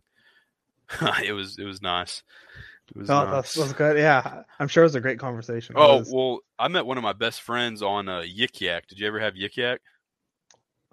is that is that the thing where you'd post like anonymous stuff and people would comment on it? Yes. Uh, I of- I th- what that was like a 2015 thing, right? dude, that lit- that probably literally was twenty. Well, twenty sixteen probably. Yeah, was. Yeah. Because I, I used it when I was in Pensacola. I think we all had it for like our barracks, hmm and uh oh yeah, that was like in 2015. That's crazy. Yeah, but I remember that. Okay. I was uh, hanging out. So like a lot of a lot of people from uh, Korea got sent. Korea is a short tour. Like other branches would call it a deployment. The Air Force doesn't call it a deployment. They just call it like a short tour. But Mm-hmm. uh, if you sign up for one of those, you get base of preference when you leave, where you get to pick like maybe eight bases and you'll get one of them. Yeah. Um, if you're kind of picky about your base, you can put less than that. But if you don't give them a lot to work with, you know, they might just say screw your base of preference. Then, if like you just put Hawaii on there, nothing else, like that doesn't mean you're guaranteed to get Hawaii. But um, anyways, a lot of people went from Korea to Germany. A couple friends of mine, one of my good friends, uh, I was hanging out in his dorm, and uh, he put on Yik Yak. You know what I mean? Like uh, we're gonna drink and play Monopoly because that's what he liked to do. Even in Korea, they would do that. Um, almost every day off, they would be in like the day room, uh, drinking and playing Monopoly. And uh, this uh, dude showed up. And he was like, "Hey, is this the you know is this the right dorm?" And we're like, "Yeah, we're drinking, and playing Monopoly." Uh, you know, five minutes later, I found out he was from Tulsa. And I was like, "Oh, that's and dude, like he was he was like this baby airman. He had been at the base for like a week. You know what I mean? So he'd been in the Air Force for like a month. And you got Yeah. Germany off rip. Dude, Oh yeah, must be nice. Yeah, I mean, yeah. So, but I mean, that's how I met him, and he's from Tulsa, so we kept in touch. And he uh, he was living in Montana for a little while, which is dope. So dope. Mhm. I think he's he's gonna leave me and go back, but he's back in Tulsa now. So, but yeah, that's where I met one of my best friends. Was uh, off of Yik Yak. Just my buddy's like, hey, who else is an alcoholic? Basically. Dude all of so all of my current like best friends uh like all my boys out there shout out to you guys dallas braden dylan alberto mcbride no uh they we were not friends in school Mhm. We re- we really weren't. I I I think they even like might have hated me because uh, I was a couple classes ahead of them, and I'd always give them shit that I was a couple classes ahead of them. But we all got stuck in the armpit of the Marine Corps, Marine Corps Air Station Cherry Point, and uh, we all were hazed together terribly when we hit the fleet, and we we kind of all grew on each other. And uh, one of my best friends is, is in Tulsa from that, uh, and then I got two in LA, and one is still in North Carolina. He decided to stay out there, but he's a Texas boy. It, it's Mhm. funny how you meet friends in the military, dude. It's it's crazy. Uh, the dude I, I ended up living with my last six months while I was in, I, I still consider him one of my best friends. And I was a groomsman in his wedding. Uh, his, his name is Josh. He put a cricket in my sandwich during one of our uh, like training exercises. We were in El Centro, California, and it was my first time ever meeting him. He, he was a corporal, and I was a, a boot. Like I'm talking two weeks into the fleet, like I'm a Mhm. boot. And uh, I was I was fucking with him like so we have to roll our sleeves a very specific way so they're like nice and tight and presentable. Well, Yes. it's really easy to fuck them up. You just go and like pull them apart, and then they look they look terrible. You have to spend like another ten minutes rolling them to get them all perfect. But I would do that to him all the time, and I'd, I'd pull his sleeves apart, and you get pissed. Uh, so he put a cricket in my sandwich, and I got really upset. Uh, and then we became best friends. Hell yeah. yeah, and that that was pretty much how that story went. Uh, I was I became real close with two different guys, two different duty stations where we didn't didn't particularly like each other at first, but we're just like literally like stubborn people who like also well, I would say that we all have in common that we like people, but it's in different ways. And basically we had like friends in common and like we did not like each other, but we also refused just to like write each other off, be like, No, I'm not gonna be this guy's friend. Yeah, Um, yeah, there's no hazing in the Air Force. I mean, there are some jokes. I mean, I think it's cool that you guys have like sanctioned hazing. Like, it's probably pretty important. Um, I think that would have been really fun. No, no, no, no, you don't. Yeah. But that sounds training. Like, that sounds really fun. I would. Well, did you? And this isn't uh this isn't like a pogue joke or anything like that. But how often were you working with like weapons and rifles? once a year, Once a year. if that. So you know, like kind of like clearing barrel procedures, like Yeah, yeah, uh, yeah. like whenever you're turning your gear back into the yeah, armory. ra- ra- rack it back, lock it, put it in the thing, squeeze the trigger. Yeah, well, Yeah. we would. I would. That that was like one of the. I mean, it's obviously very different from real hazing, but that's like one of the only like Jeep jo- jokes we had in Air Force is like you would just like close people's uh bolts while they were standing in line to turn in because then they have to get out of line, go back to the clearing barrel, clear their rifle, then get in like the back of the line.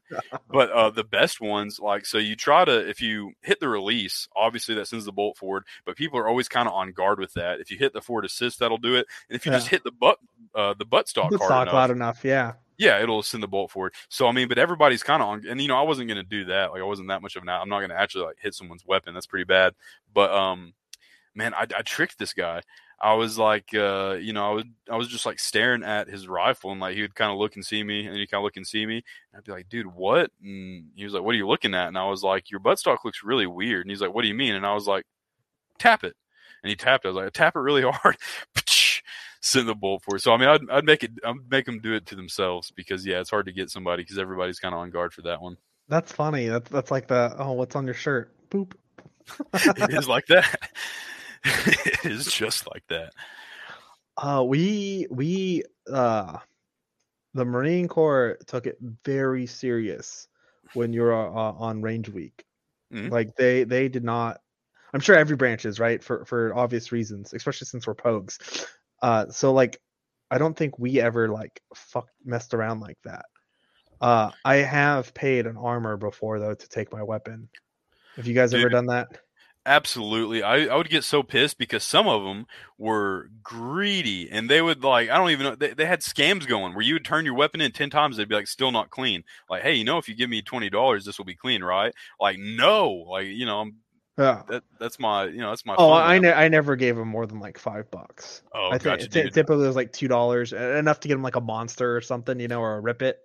I can't remember what the going rate was, but uh, they would basically just deny you until you paid them. It was, it was a racket. Well, uh, we had cleaning stations like oh, in front, right, where we had like these big metal tables. But Mhm. eventually, uh, they installed like these red things. Uh, at least you guys can roll your sleeves. That's funny. No, they had like these red cleaning stations that was, it was like a brush and a hose, and it would just spew out CLP. no uh Yeah, dude. And I was like, and no one was using them. And I was like, do those work? And they're like, yeah, but I don't know what it is. And I was like, well, fuck this. So I, I bring my rifle over there. And I was like, oh, this is CLP or it's like a degreaser or something. I was Mhm. like, bet. So I just threw my rifle in there and like took it apart and just scrubbed it. And then I got super CLP everywhere. Longest part was just wiping it back down afterwards. But Yeah. it, it, it cleaned it in like five minutes. It, it was absolutely insane. I was like, oh, these dumb Marines. Fantastic. They haven't discovered how to use tools yet. Yeah. Stone Age. Man, yeah, they uh there's some pretty funny memes. Have you seen the memes of like the boots that are like standing at parade rest for like I don't think it was an ice cream machine, but it was definitely in the chow hall. They're standing at parade rest in front of like I don't know, maybe a salad bar or something like that. dude oh my god yeah that that happens like if you go to jacksonville or uh and i guess in san diego it'd be like oceanside or whatever you'll see marines do that all the time and it's like oh my god and then like you know they have they have the tactical backpack the high and tight Sure. uh and parade rest Dude, my friend Gage, the one that, you know, he had the dark stall in his basic training, which I Mhm. can't get over that. That's I could talk about that, that, that blows my mind yeah because you know like there's some sick individual they've been waiting their entire like the person who there's like someone would make the schedule you know what i mean like this is your Oh. 15 minute slot and like you know someone's been waiting their entire life for that you know when i get older i'm going to make a schedule for my friends to jerk off like there's some sick minds but um he he went to basic training when i was in tech school and my tech Mhm. school was at lackland where our basic training is so uh, I, yeah, San Antonio. So I got to see him on his first week of basic training. In the Air Force, it's called sneaker weekers. Uh, what do you call someone in like the receiving phase, like first week?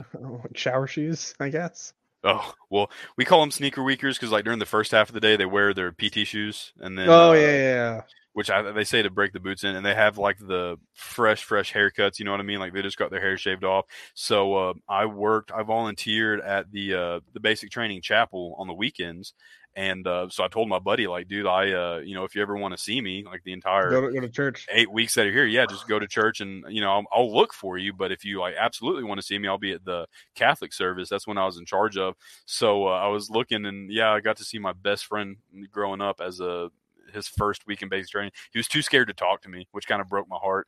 And I also get it, you know what I mean. But yeah, Yeah. you're not like obviously like I wasn't allowed to like give him a hug or a high five or like anything like that. dude so that reminds me of a funny story so like i had this uh my buddy his name was danny and uh we were in the pool we are poolees together in the dep Mhm. and uh i ended up shipping like way before he was supposed to ship uh, on like some freak shit but like we always said like hey if if we're ever in boot camp together go to the buddhist church and because you could meditate and sleep. Yes. uh like let let's do it. And he's like all right dude if i ever get in like i'm, I'm gonna go to the buddhist church. You better be there. And we're on like week like probably like seven or eight. And i, I see this guy at camp pendleton at the range and he's like lima dude where, how are you? Like you, you're only a company ahead of me. Like what's up dude? I got here like two weeks after you did uh whatever where have you been? And i was like oh you know just with my company. He's like yeah but you don't you don't go to church? I was like yeah i go to church every weekend. I go to the christian one. He's like dude you said to go to the buddhist one so i've been going to the buddhist church the last eight weeks.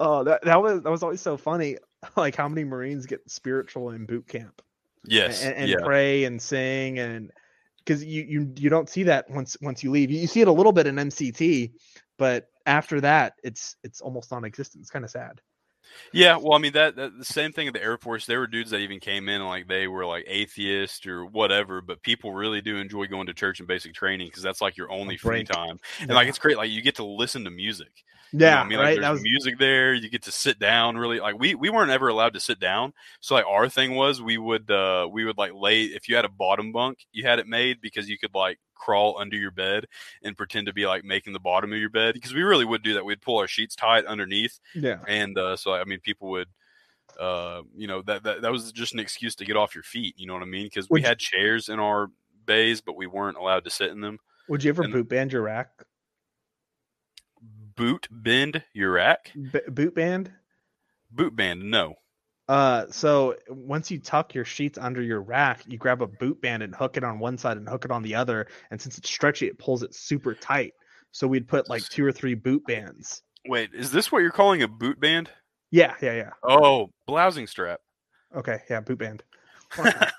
no, we never did that. But like our uh, our mattress frames were made out of wire, so like you could uh, literally just like hook the sheet underneath. oh, okay, yeah, and keep it super tight. Yeah, Yeah, we we would boot band it. Uh, and I even like even when I was in Florida in my my, my A school, I would boot band my rack because our instructors made us. And uh, we I, I had my own room. I was super happy, so I slept on like the spare mattress at night and just never slept on my actual bed because it was Yeah. perfectly made. yeah, it's crazy. That's a that's a huge blessing. Yeah.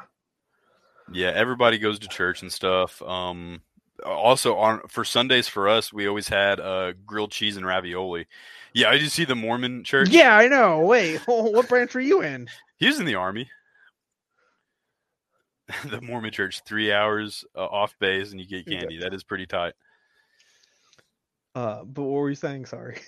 Uh, we we got grilled cheeses on Sunday. That like that's what they served in the chow hall every Sunday was grilled cheese and like uh I can't remember what it's called. It's ravioli, but it's got potato filling instead of like uh it's oh a yeah, yeah. potato. Uh, but yeah, so Sundays were grilled cheeses and Jesus. Grilled cheeses and Jesus, dude. The Jesus I was I, in basic training. I was a chapel guide, which uh ba- you just work at the chapel, like doing stuff like cleaning up the pews, like you know, you just work there. Ha- Having know what I know now, I would have totally done that because you get a meritorious mast for that in the Mar- Mar- Marines, and that looks really good for when you're getting like graded. Man, we so we didn't get anything for doing that in basic training. In tech school, I did the almost the exact same thing. So in tech school, I was in charge of the chapel guides.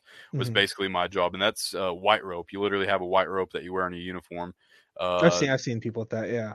Hell yeah! So I mean, I was a white rope, and then uh, you get an LOA, which is a letter of accommodation. Uh, yeah, yeah, we, we have that too. I was gonna say, yeah, that doesn't sound as what did you call the other one? A meritorious. So we have, meritorious mast. So you have letters of appreciation, let, certificates of appreciation, and then a meritorious mast uh, for like meritorious mast being the highest one.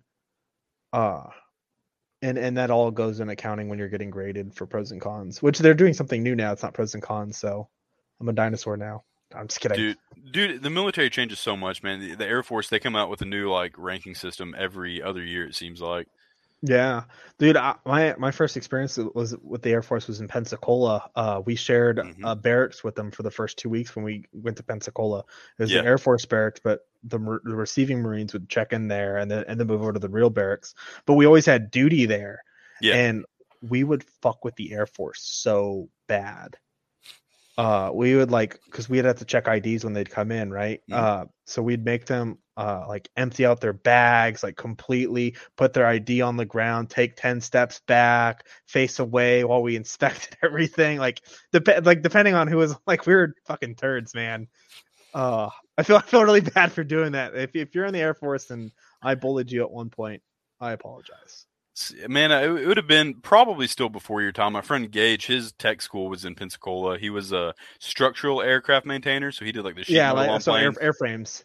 yeah, yeah. yeah, yeah. So in his tech school was in Pensacola, and he actually so maybe same schoolhouse. yeah, and you know he went back TDY for like maybe non-destructive testing, or maybe it was like NDI. his fiberglass. He Yeah. he went back as like a um, uh, he wasn't a sergeant at the time. He was probably an E four, but he went back. We we we didn't mess if if you had more than uh was it three stripes we we didn't mess with them. Oh, if they had more than three stripes, if they were an NCO, you wouldn't mess with them. Yeah, for the Air Force. Nice. Uh, E E four might have still been in that range, but E four is three stripes. oh, is it? So now yeah, we didn't mess with them. But it's two stripes and below, they're fair game. Lance corporals and below, fair game, and then uh, sailors that all of them are pretty much fair game. I'm just kidding.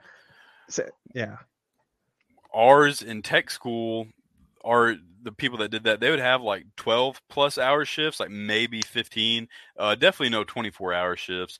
But they were a little bit sad because they weren't people. Well, there there were people in the process of getting out of tech school. They were getting Mhm. like kicked out of the military and most of them weren't it wasn't for like disciplinary reasons it was mostly for like medical or they quit you know what i mean but those are the people that's what they would make them do all day like some of them would be on working parties but the majority of them would just be pulling cq and uh most of them were uh, pretty damn annoying. One of my friends, he, uh, we all thought he was going to get kicked out because he tickled one of them.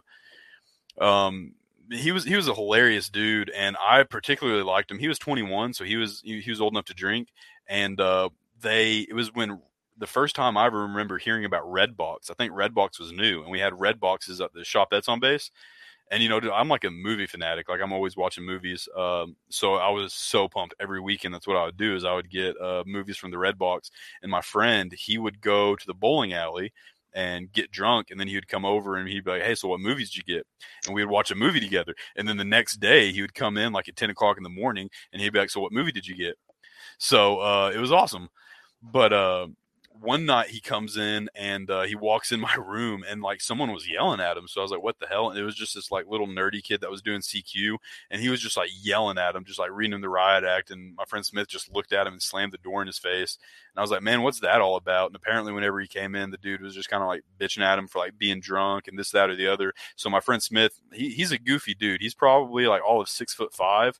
Uh, he just like walked up to him, looked at him for a couple seconds, and then tickled him. So uh, this uh, dude, I'm not kidding because this is actually not funny. So the kid was threatening to tell the MTL that uh, he basically you're not allowed Assaulted to tickle him sexually. Oh. Yeah, in the military, you're not allowed, to, or sorry, in the Air Force, you're not allowed to tickle people. That is sexual assault. That is a unwanted sexual advance. So yeah, everybody's like, yeah, he's going to be a convicted sexual assailant. But uh, he he I can't remember at what point during the night necessarily, but he goes to this other guy's dorm. Uh, name is Thomas. He was a little bit shorter than Smith. He was probably about six one, six two, but he was absolutely yoked. You know what I mean? He probably yeah. weighed uh, 250 pounds plus. Uh, he they they were hanging out at the bar also, and uh, he went back and immediately passed out. But my friend Smith goes into his room, sees him sleeping on his bed. He's wearing a pair of white jeans and a white t-shirt. Smith goes to his refrigerator, gets like a gallon of orange juice, and pours orange juice all over him. That's that's funny. so there's like five of us in my room because I'm freaking out. Like, oh, we're all gonna get kicked out of the Air Force over this. So like, he already slammed the door on the CQ kid. Then uh, he tells us about what happened to Thomas, and he's banging on our door. And I thought they were about to start throwing down. I was like, oh, we're going to get kicked out of the Air Force for that. And eventually, uh, an E6 came in uh, to get, but it was actually really cool. He didn't get kicked out. Everything was fine, but uh, right. that was a pretty yeah. crazy night for tech school. Dude, so uh, that reminded me when you stand duty for us, it was it was all the Marines that just got there from combat training, mm-hmm. uh, and that haven't classed up yet. They they're called the MAT company, Marines awaiting training. Mm-hmm. Uh, so that's the only way you'd have duty because if you're in class, like they wouldn't want to give you duty because you can't miss school. Mm-hmm. Uh, but I remember when I was in MAT, I, I had duty one time, and we didn't we treated our our turds a, a lot poorly. Like we didn't give them any kind of power like duty, but we would have to escort them to headquarters, and the Marine headquarters on Pensacola were super far. So like you'd have to have a duty escort him. And I remember I'm in my chucks or Bravos, whatever I was wearing at the time. Uh, and that's like one of my service uniforms with like the brown khaki shirt, green pants, piss cover, and Corfams. And I'm, I'm escorting him to headquarters to like check in or something like that.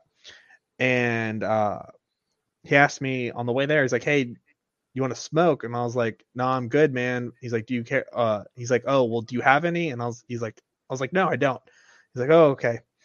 So we go into this building, we talk to some gunny or whatever, he like checks him in, clears him, good to go. Gunny like leaves the room. I'm still standing in there. I'm not paying attention to this guy though. I'm kind of just like chilling, like enjoying the air conditioning, you know. Yeah.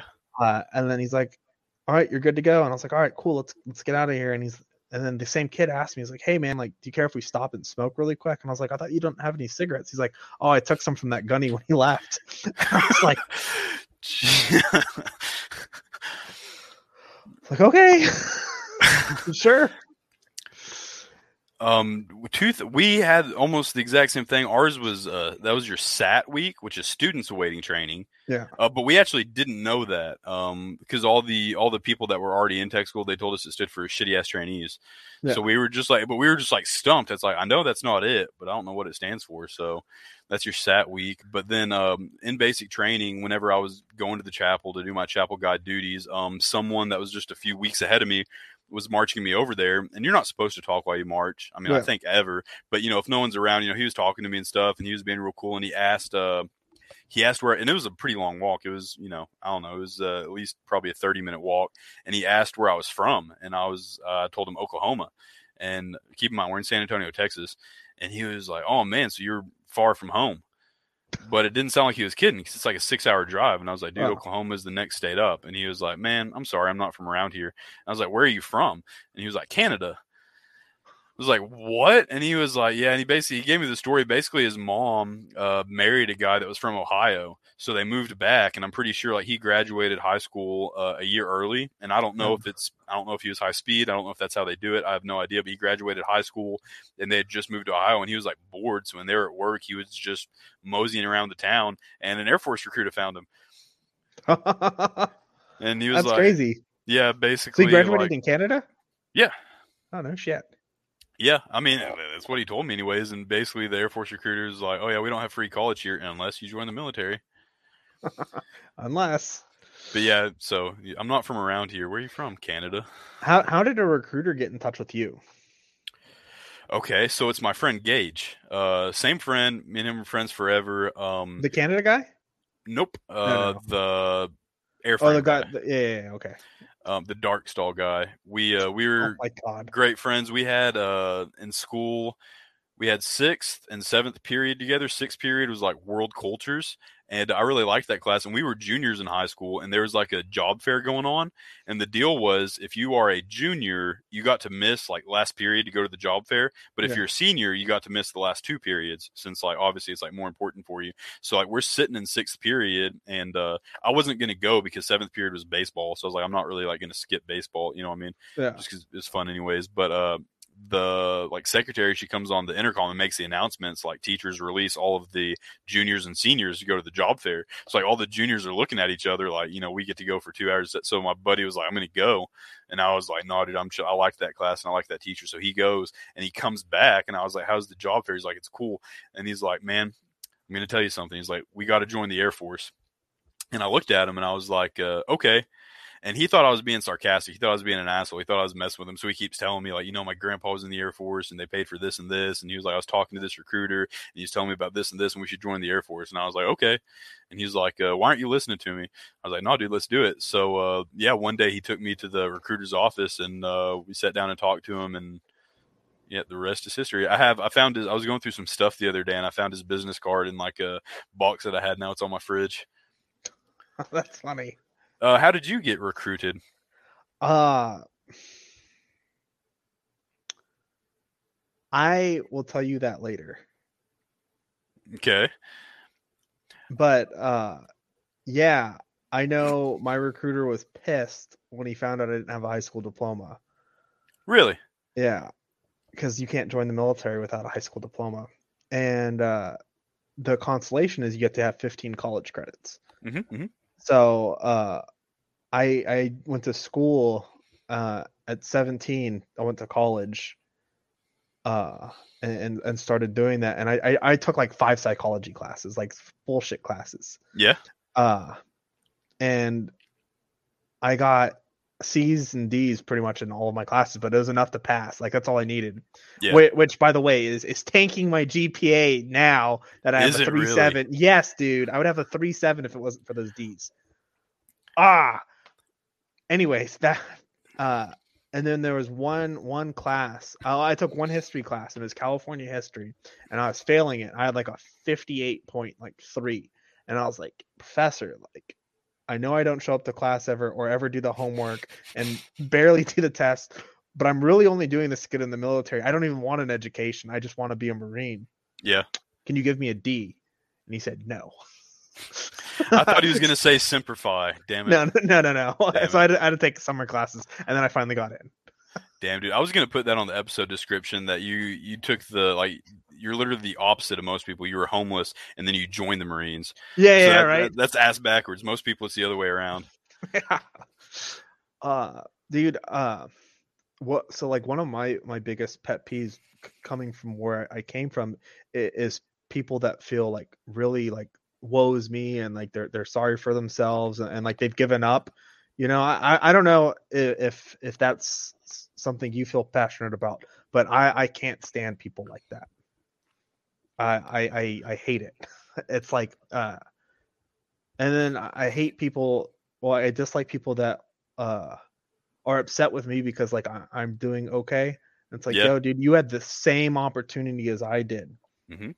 Like I've even brought you to recruiters. Like I don't know why you're upset. Sure. So uh I had to take 15 credits because I had a G. Hell yeah, dude. Hell yeah. we uh, we missed out on the promotion though, but that sucks because if you if you do have a diploma and you have 15 college credits, you get E2 out of boot camp. Right. Yeah. Um, we had the same thing roughly. And then, um, man, I was always, you know, not really offended. I wasn't actually butthurt, but, you know, like we'd be like walking around, like me and my friends would be walking around and like, so like my friend Gage would be walking around the mall or something and someone would pull my friend aside. But hey, have you ever considered joining the military? And I was kind of be like, but, um, after I was already in, I'd be home on leave and stuff, and I'd go to like the mall to see my recruiter, just say hi and stuff, obviously. But uh, they you would have the people, you'd have the Marines that are just out of boot camp, and if you get enough people to sign up under you, they would, uh, you know, they get a promotion. Yeah. That was fun. They would ask me like, "Hey, have you ever thought about serving your country?" And I'd be like, "Yeah." And they'd be like, "Hey, come, you want to come in and talk to this recruiter?" And I was like, uh, "No, I'm good, dude." I uh I got Lance Corporal that way. I Dude, got I got two people. That that's not an option in the Air Force. really? Mm. Well, dude, it's so hard for the mission that uh, my girlfriend just got home. It's so hard uh, making mission in the Marines. So they, they just give that stuff away. Uh, hi, babe. Uh, yeah. So There was a dude. I was in uh, the DEP with him, so he's from like roughly the same area as me. He's actually from like an hour and a half away, but I was in the DEP with him. Mhm. All right, cool. So you know, I knew him roughly. Well, I went to basic training before him apparently because when I was in tech school, I saw him going to church. So uh, you know, I kind of said something to him. I just like, "Hey, trainee Casey," and he was like, "Yes, sir." And I was like, "Dude, it's me." You know, Voorhees. And he was like, "Yes, sir." I was like, "We were in the DEP together." And he's just looking at me like, okay, like he didn't recognize me. All right, dude, have fun at church. You know, see you later. He didn't recognize me. Like, okay, fair enough, whatever. But uh, then, like two years after that, we're in Korea, and I see him in my unit building in Korea. And I was like, "Yo, Casey, what's up? I haven't seen you since basic training." He's like, "You're in my basic training," and I was like, "No, but I was there, and I was in your dep." And he's like, "Oh, okay." so, dude uh, did not know me whatsoever. what's that? I I don't have my phone on me, and I haven't checked it in like the last two hours. And my girlfriend just got home, and I think she's upset. Everybody, this was Michael Lima, uh, No, no, the no. national. He sure? was no. We we could talk for another couple of minutes, but then I we'll probably we'll, we could cut it like what two hours. Yeah, man, that works. So, so it's even. I got junior. I got a 94 QT. Moved to Kansas, and the recruiter freaked out and made me retest. and Got a 95. oh, I would share. I would share that story about that I told you earlier, but I think that's like illegal, so I won't. Oh, yeah. Yeah. But I have a funny story about ASVABs too. join, join the Discord to find out. Hell yeah, dude. Uh, fuck. What was I gonna say, dude? We were we were talking about something. Yeah, we were talking about stuff. Your recruiters are in the mall. yes. That's so interesting. Well, what do you guys have? Do they have like their own building or something? No, well, they're on like little strip malls, I guess, but they're or like parking lots, like with like a Lucky's or a Safeway or whatever you guys call it. These would probably these these are strip malls. Keep in mind they're from like a real small town. Yeah, it's not a real yeah. mall. Okay, because I I know um so we do a lot of like recruiters assistants. Uh, even when you're not a recruiter, like you'll go out help your recruiter be like a proof source, etc. Uh, I remember one time we were tabling uh, a Call of Duty release. Hell yeah. uh that was uh interesting we got nobody it was a complete waste of time we didn't even get call of duty for free it was it was horseshit Oh, whatever have, you- have you had recruiters text you or like reach out to you since you've been out No, dude. Unfortunately, because yeah, I'm, I'm very envious of all you guys that like send them pictures of you in uniform or whatever. Uh, I would. I would love to mess with the recruiter. I've I've said I need I need to start go hanging out at the mall so I can recruit them to the caucus.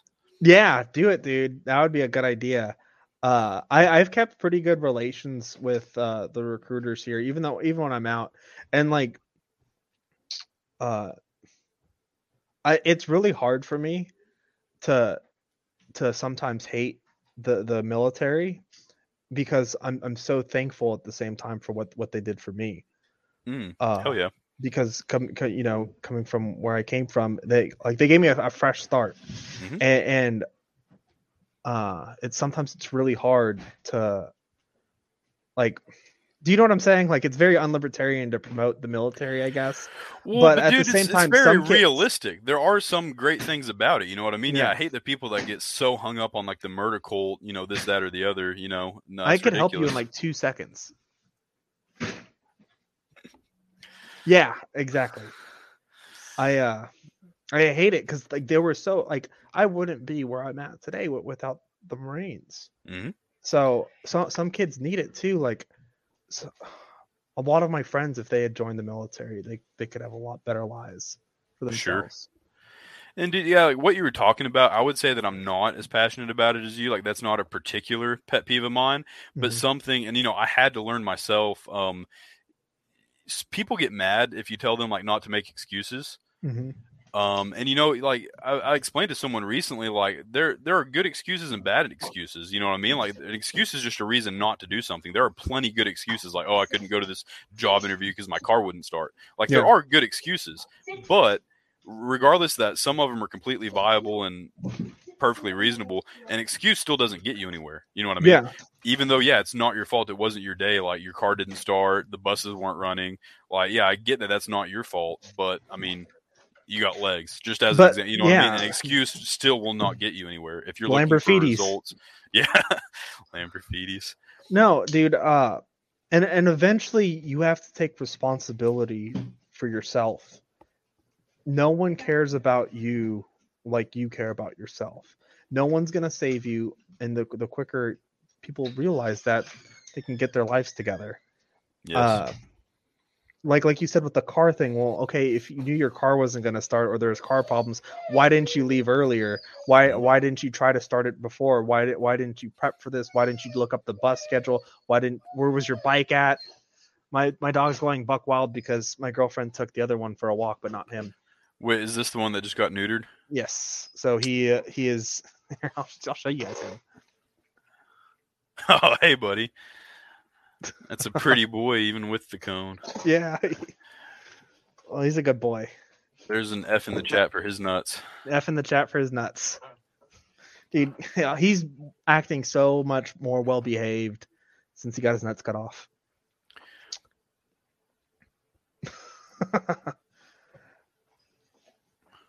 What Ma, the Mohican libertarian uh, got a 95. He's a genius.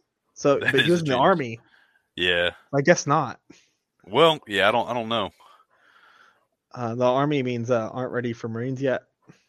uh air force rejected me yesterday Yeah, exactly. That too. I could not even find an Air Force recruiter. So like at once the Marine Corps recruiter made contact with me. Uh I went to go talk to every other branch. I talked to the Navy, I Mhm. talked to the Army, and uh I really like the Army that that you could pick your actual job. Mhm. It's like, oh, that's that's baller. And then I didn't like the idea of living on a ship, so the Navy was out. But I really wanted to talk to the Air Force, but there was no Air Force recruiter. So I know like my recruiter, he had he was responsible for like multiple regions. Like he had a huge area. Yeah, because everybody wants to be in the Air Force. Well, and you know, the Air Force has less people. I mean, so do the Marines though. The Um, Marines. I don't know what yeah, I don't know exactly what the deal is uh, on that, but yeah, our I mean, I know for sure that our Air Force recruiters that spread really thin, so that that is unfortunate though. Yeah. Uh, I'm thankful though, uh, because I, I played JV sports throughout all of high school. But when I chose my branch, I didn't choose the JV. Dude, that's beautiful. Did you did you say that?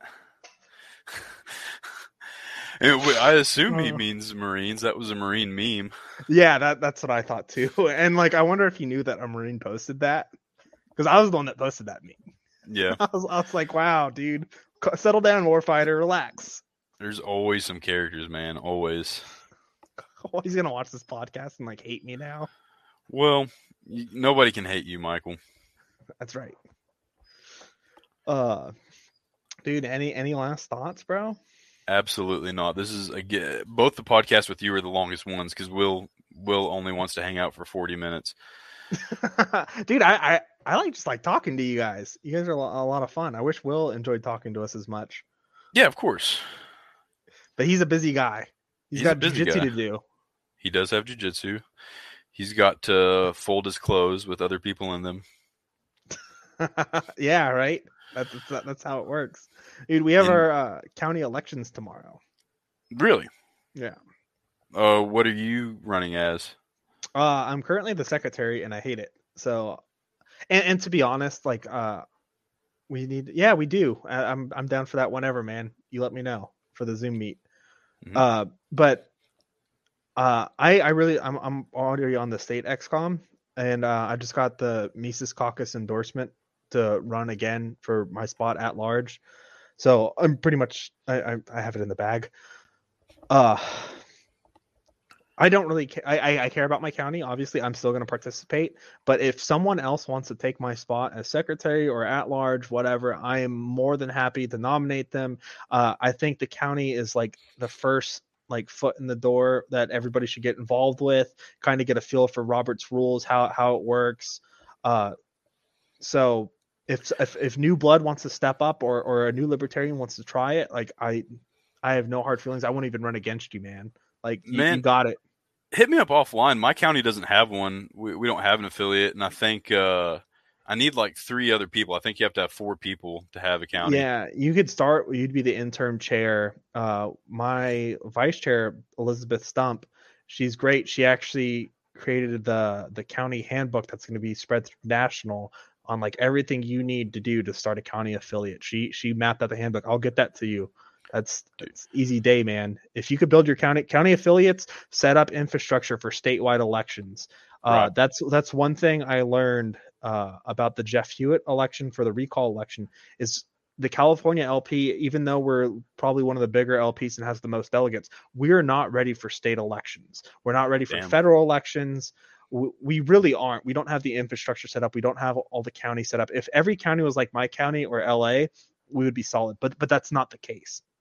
And uh, that that's why I would love to see national and all these states focusing only on city council, county supervisor, or like school board races only until we build that infrastructure. Because realistic, like I, I can't speak for other states, but I can speak for California. Realistically, if you're running for Congress as a libertarian, you're wasting everybody's time and money. Mm. Facts.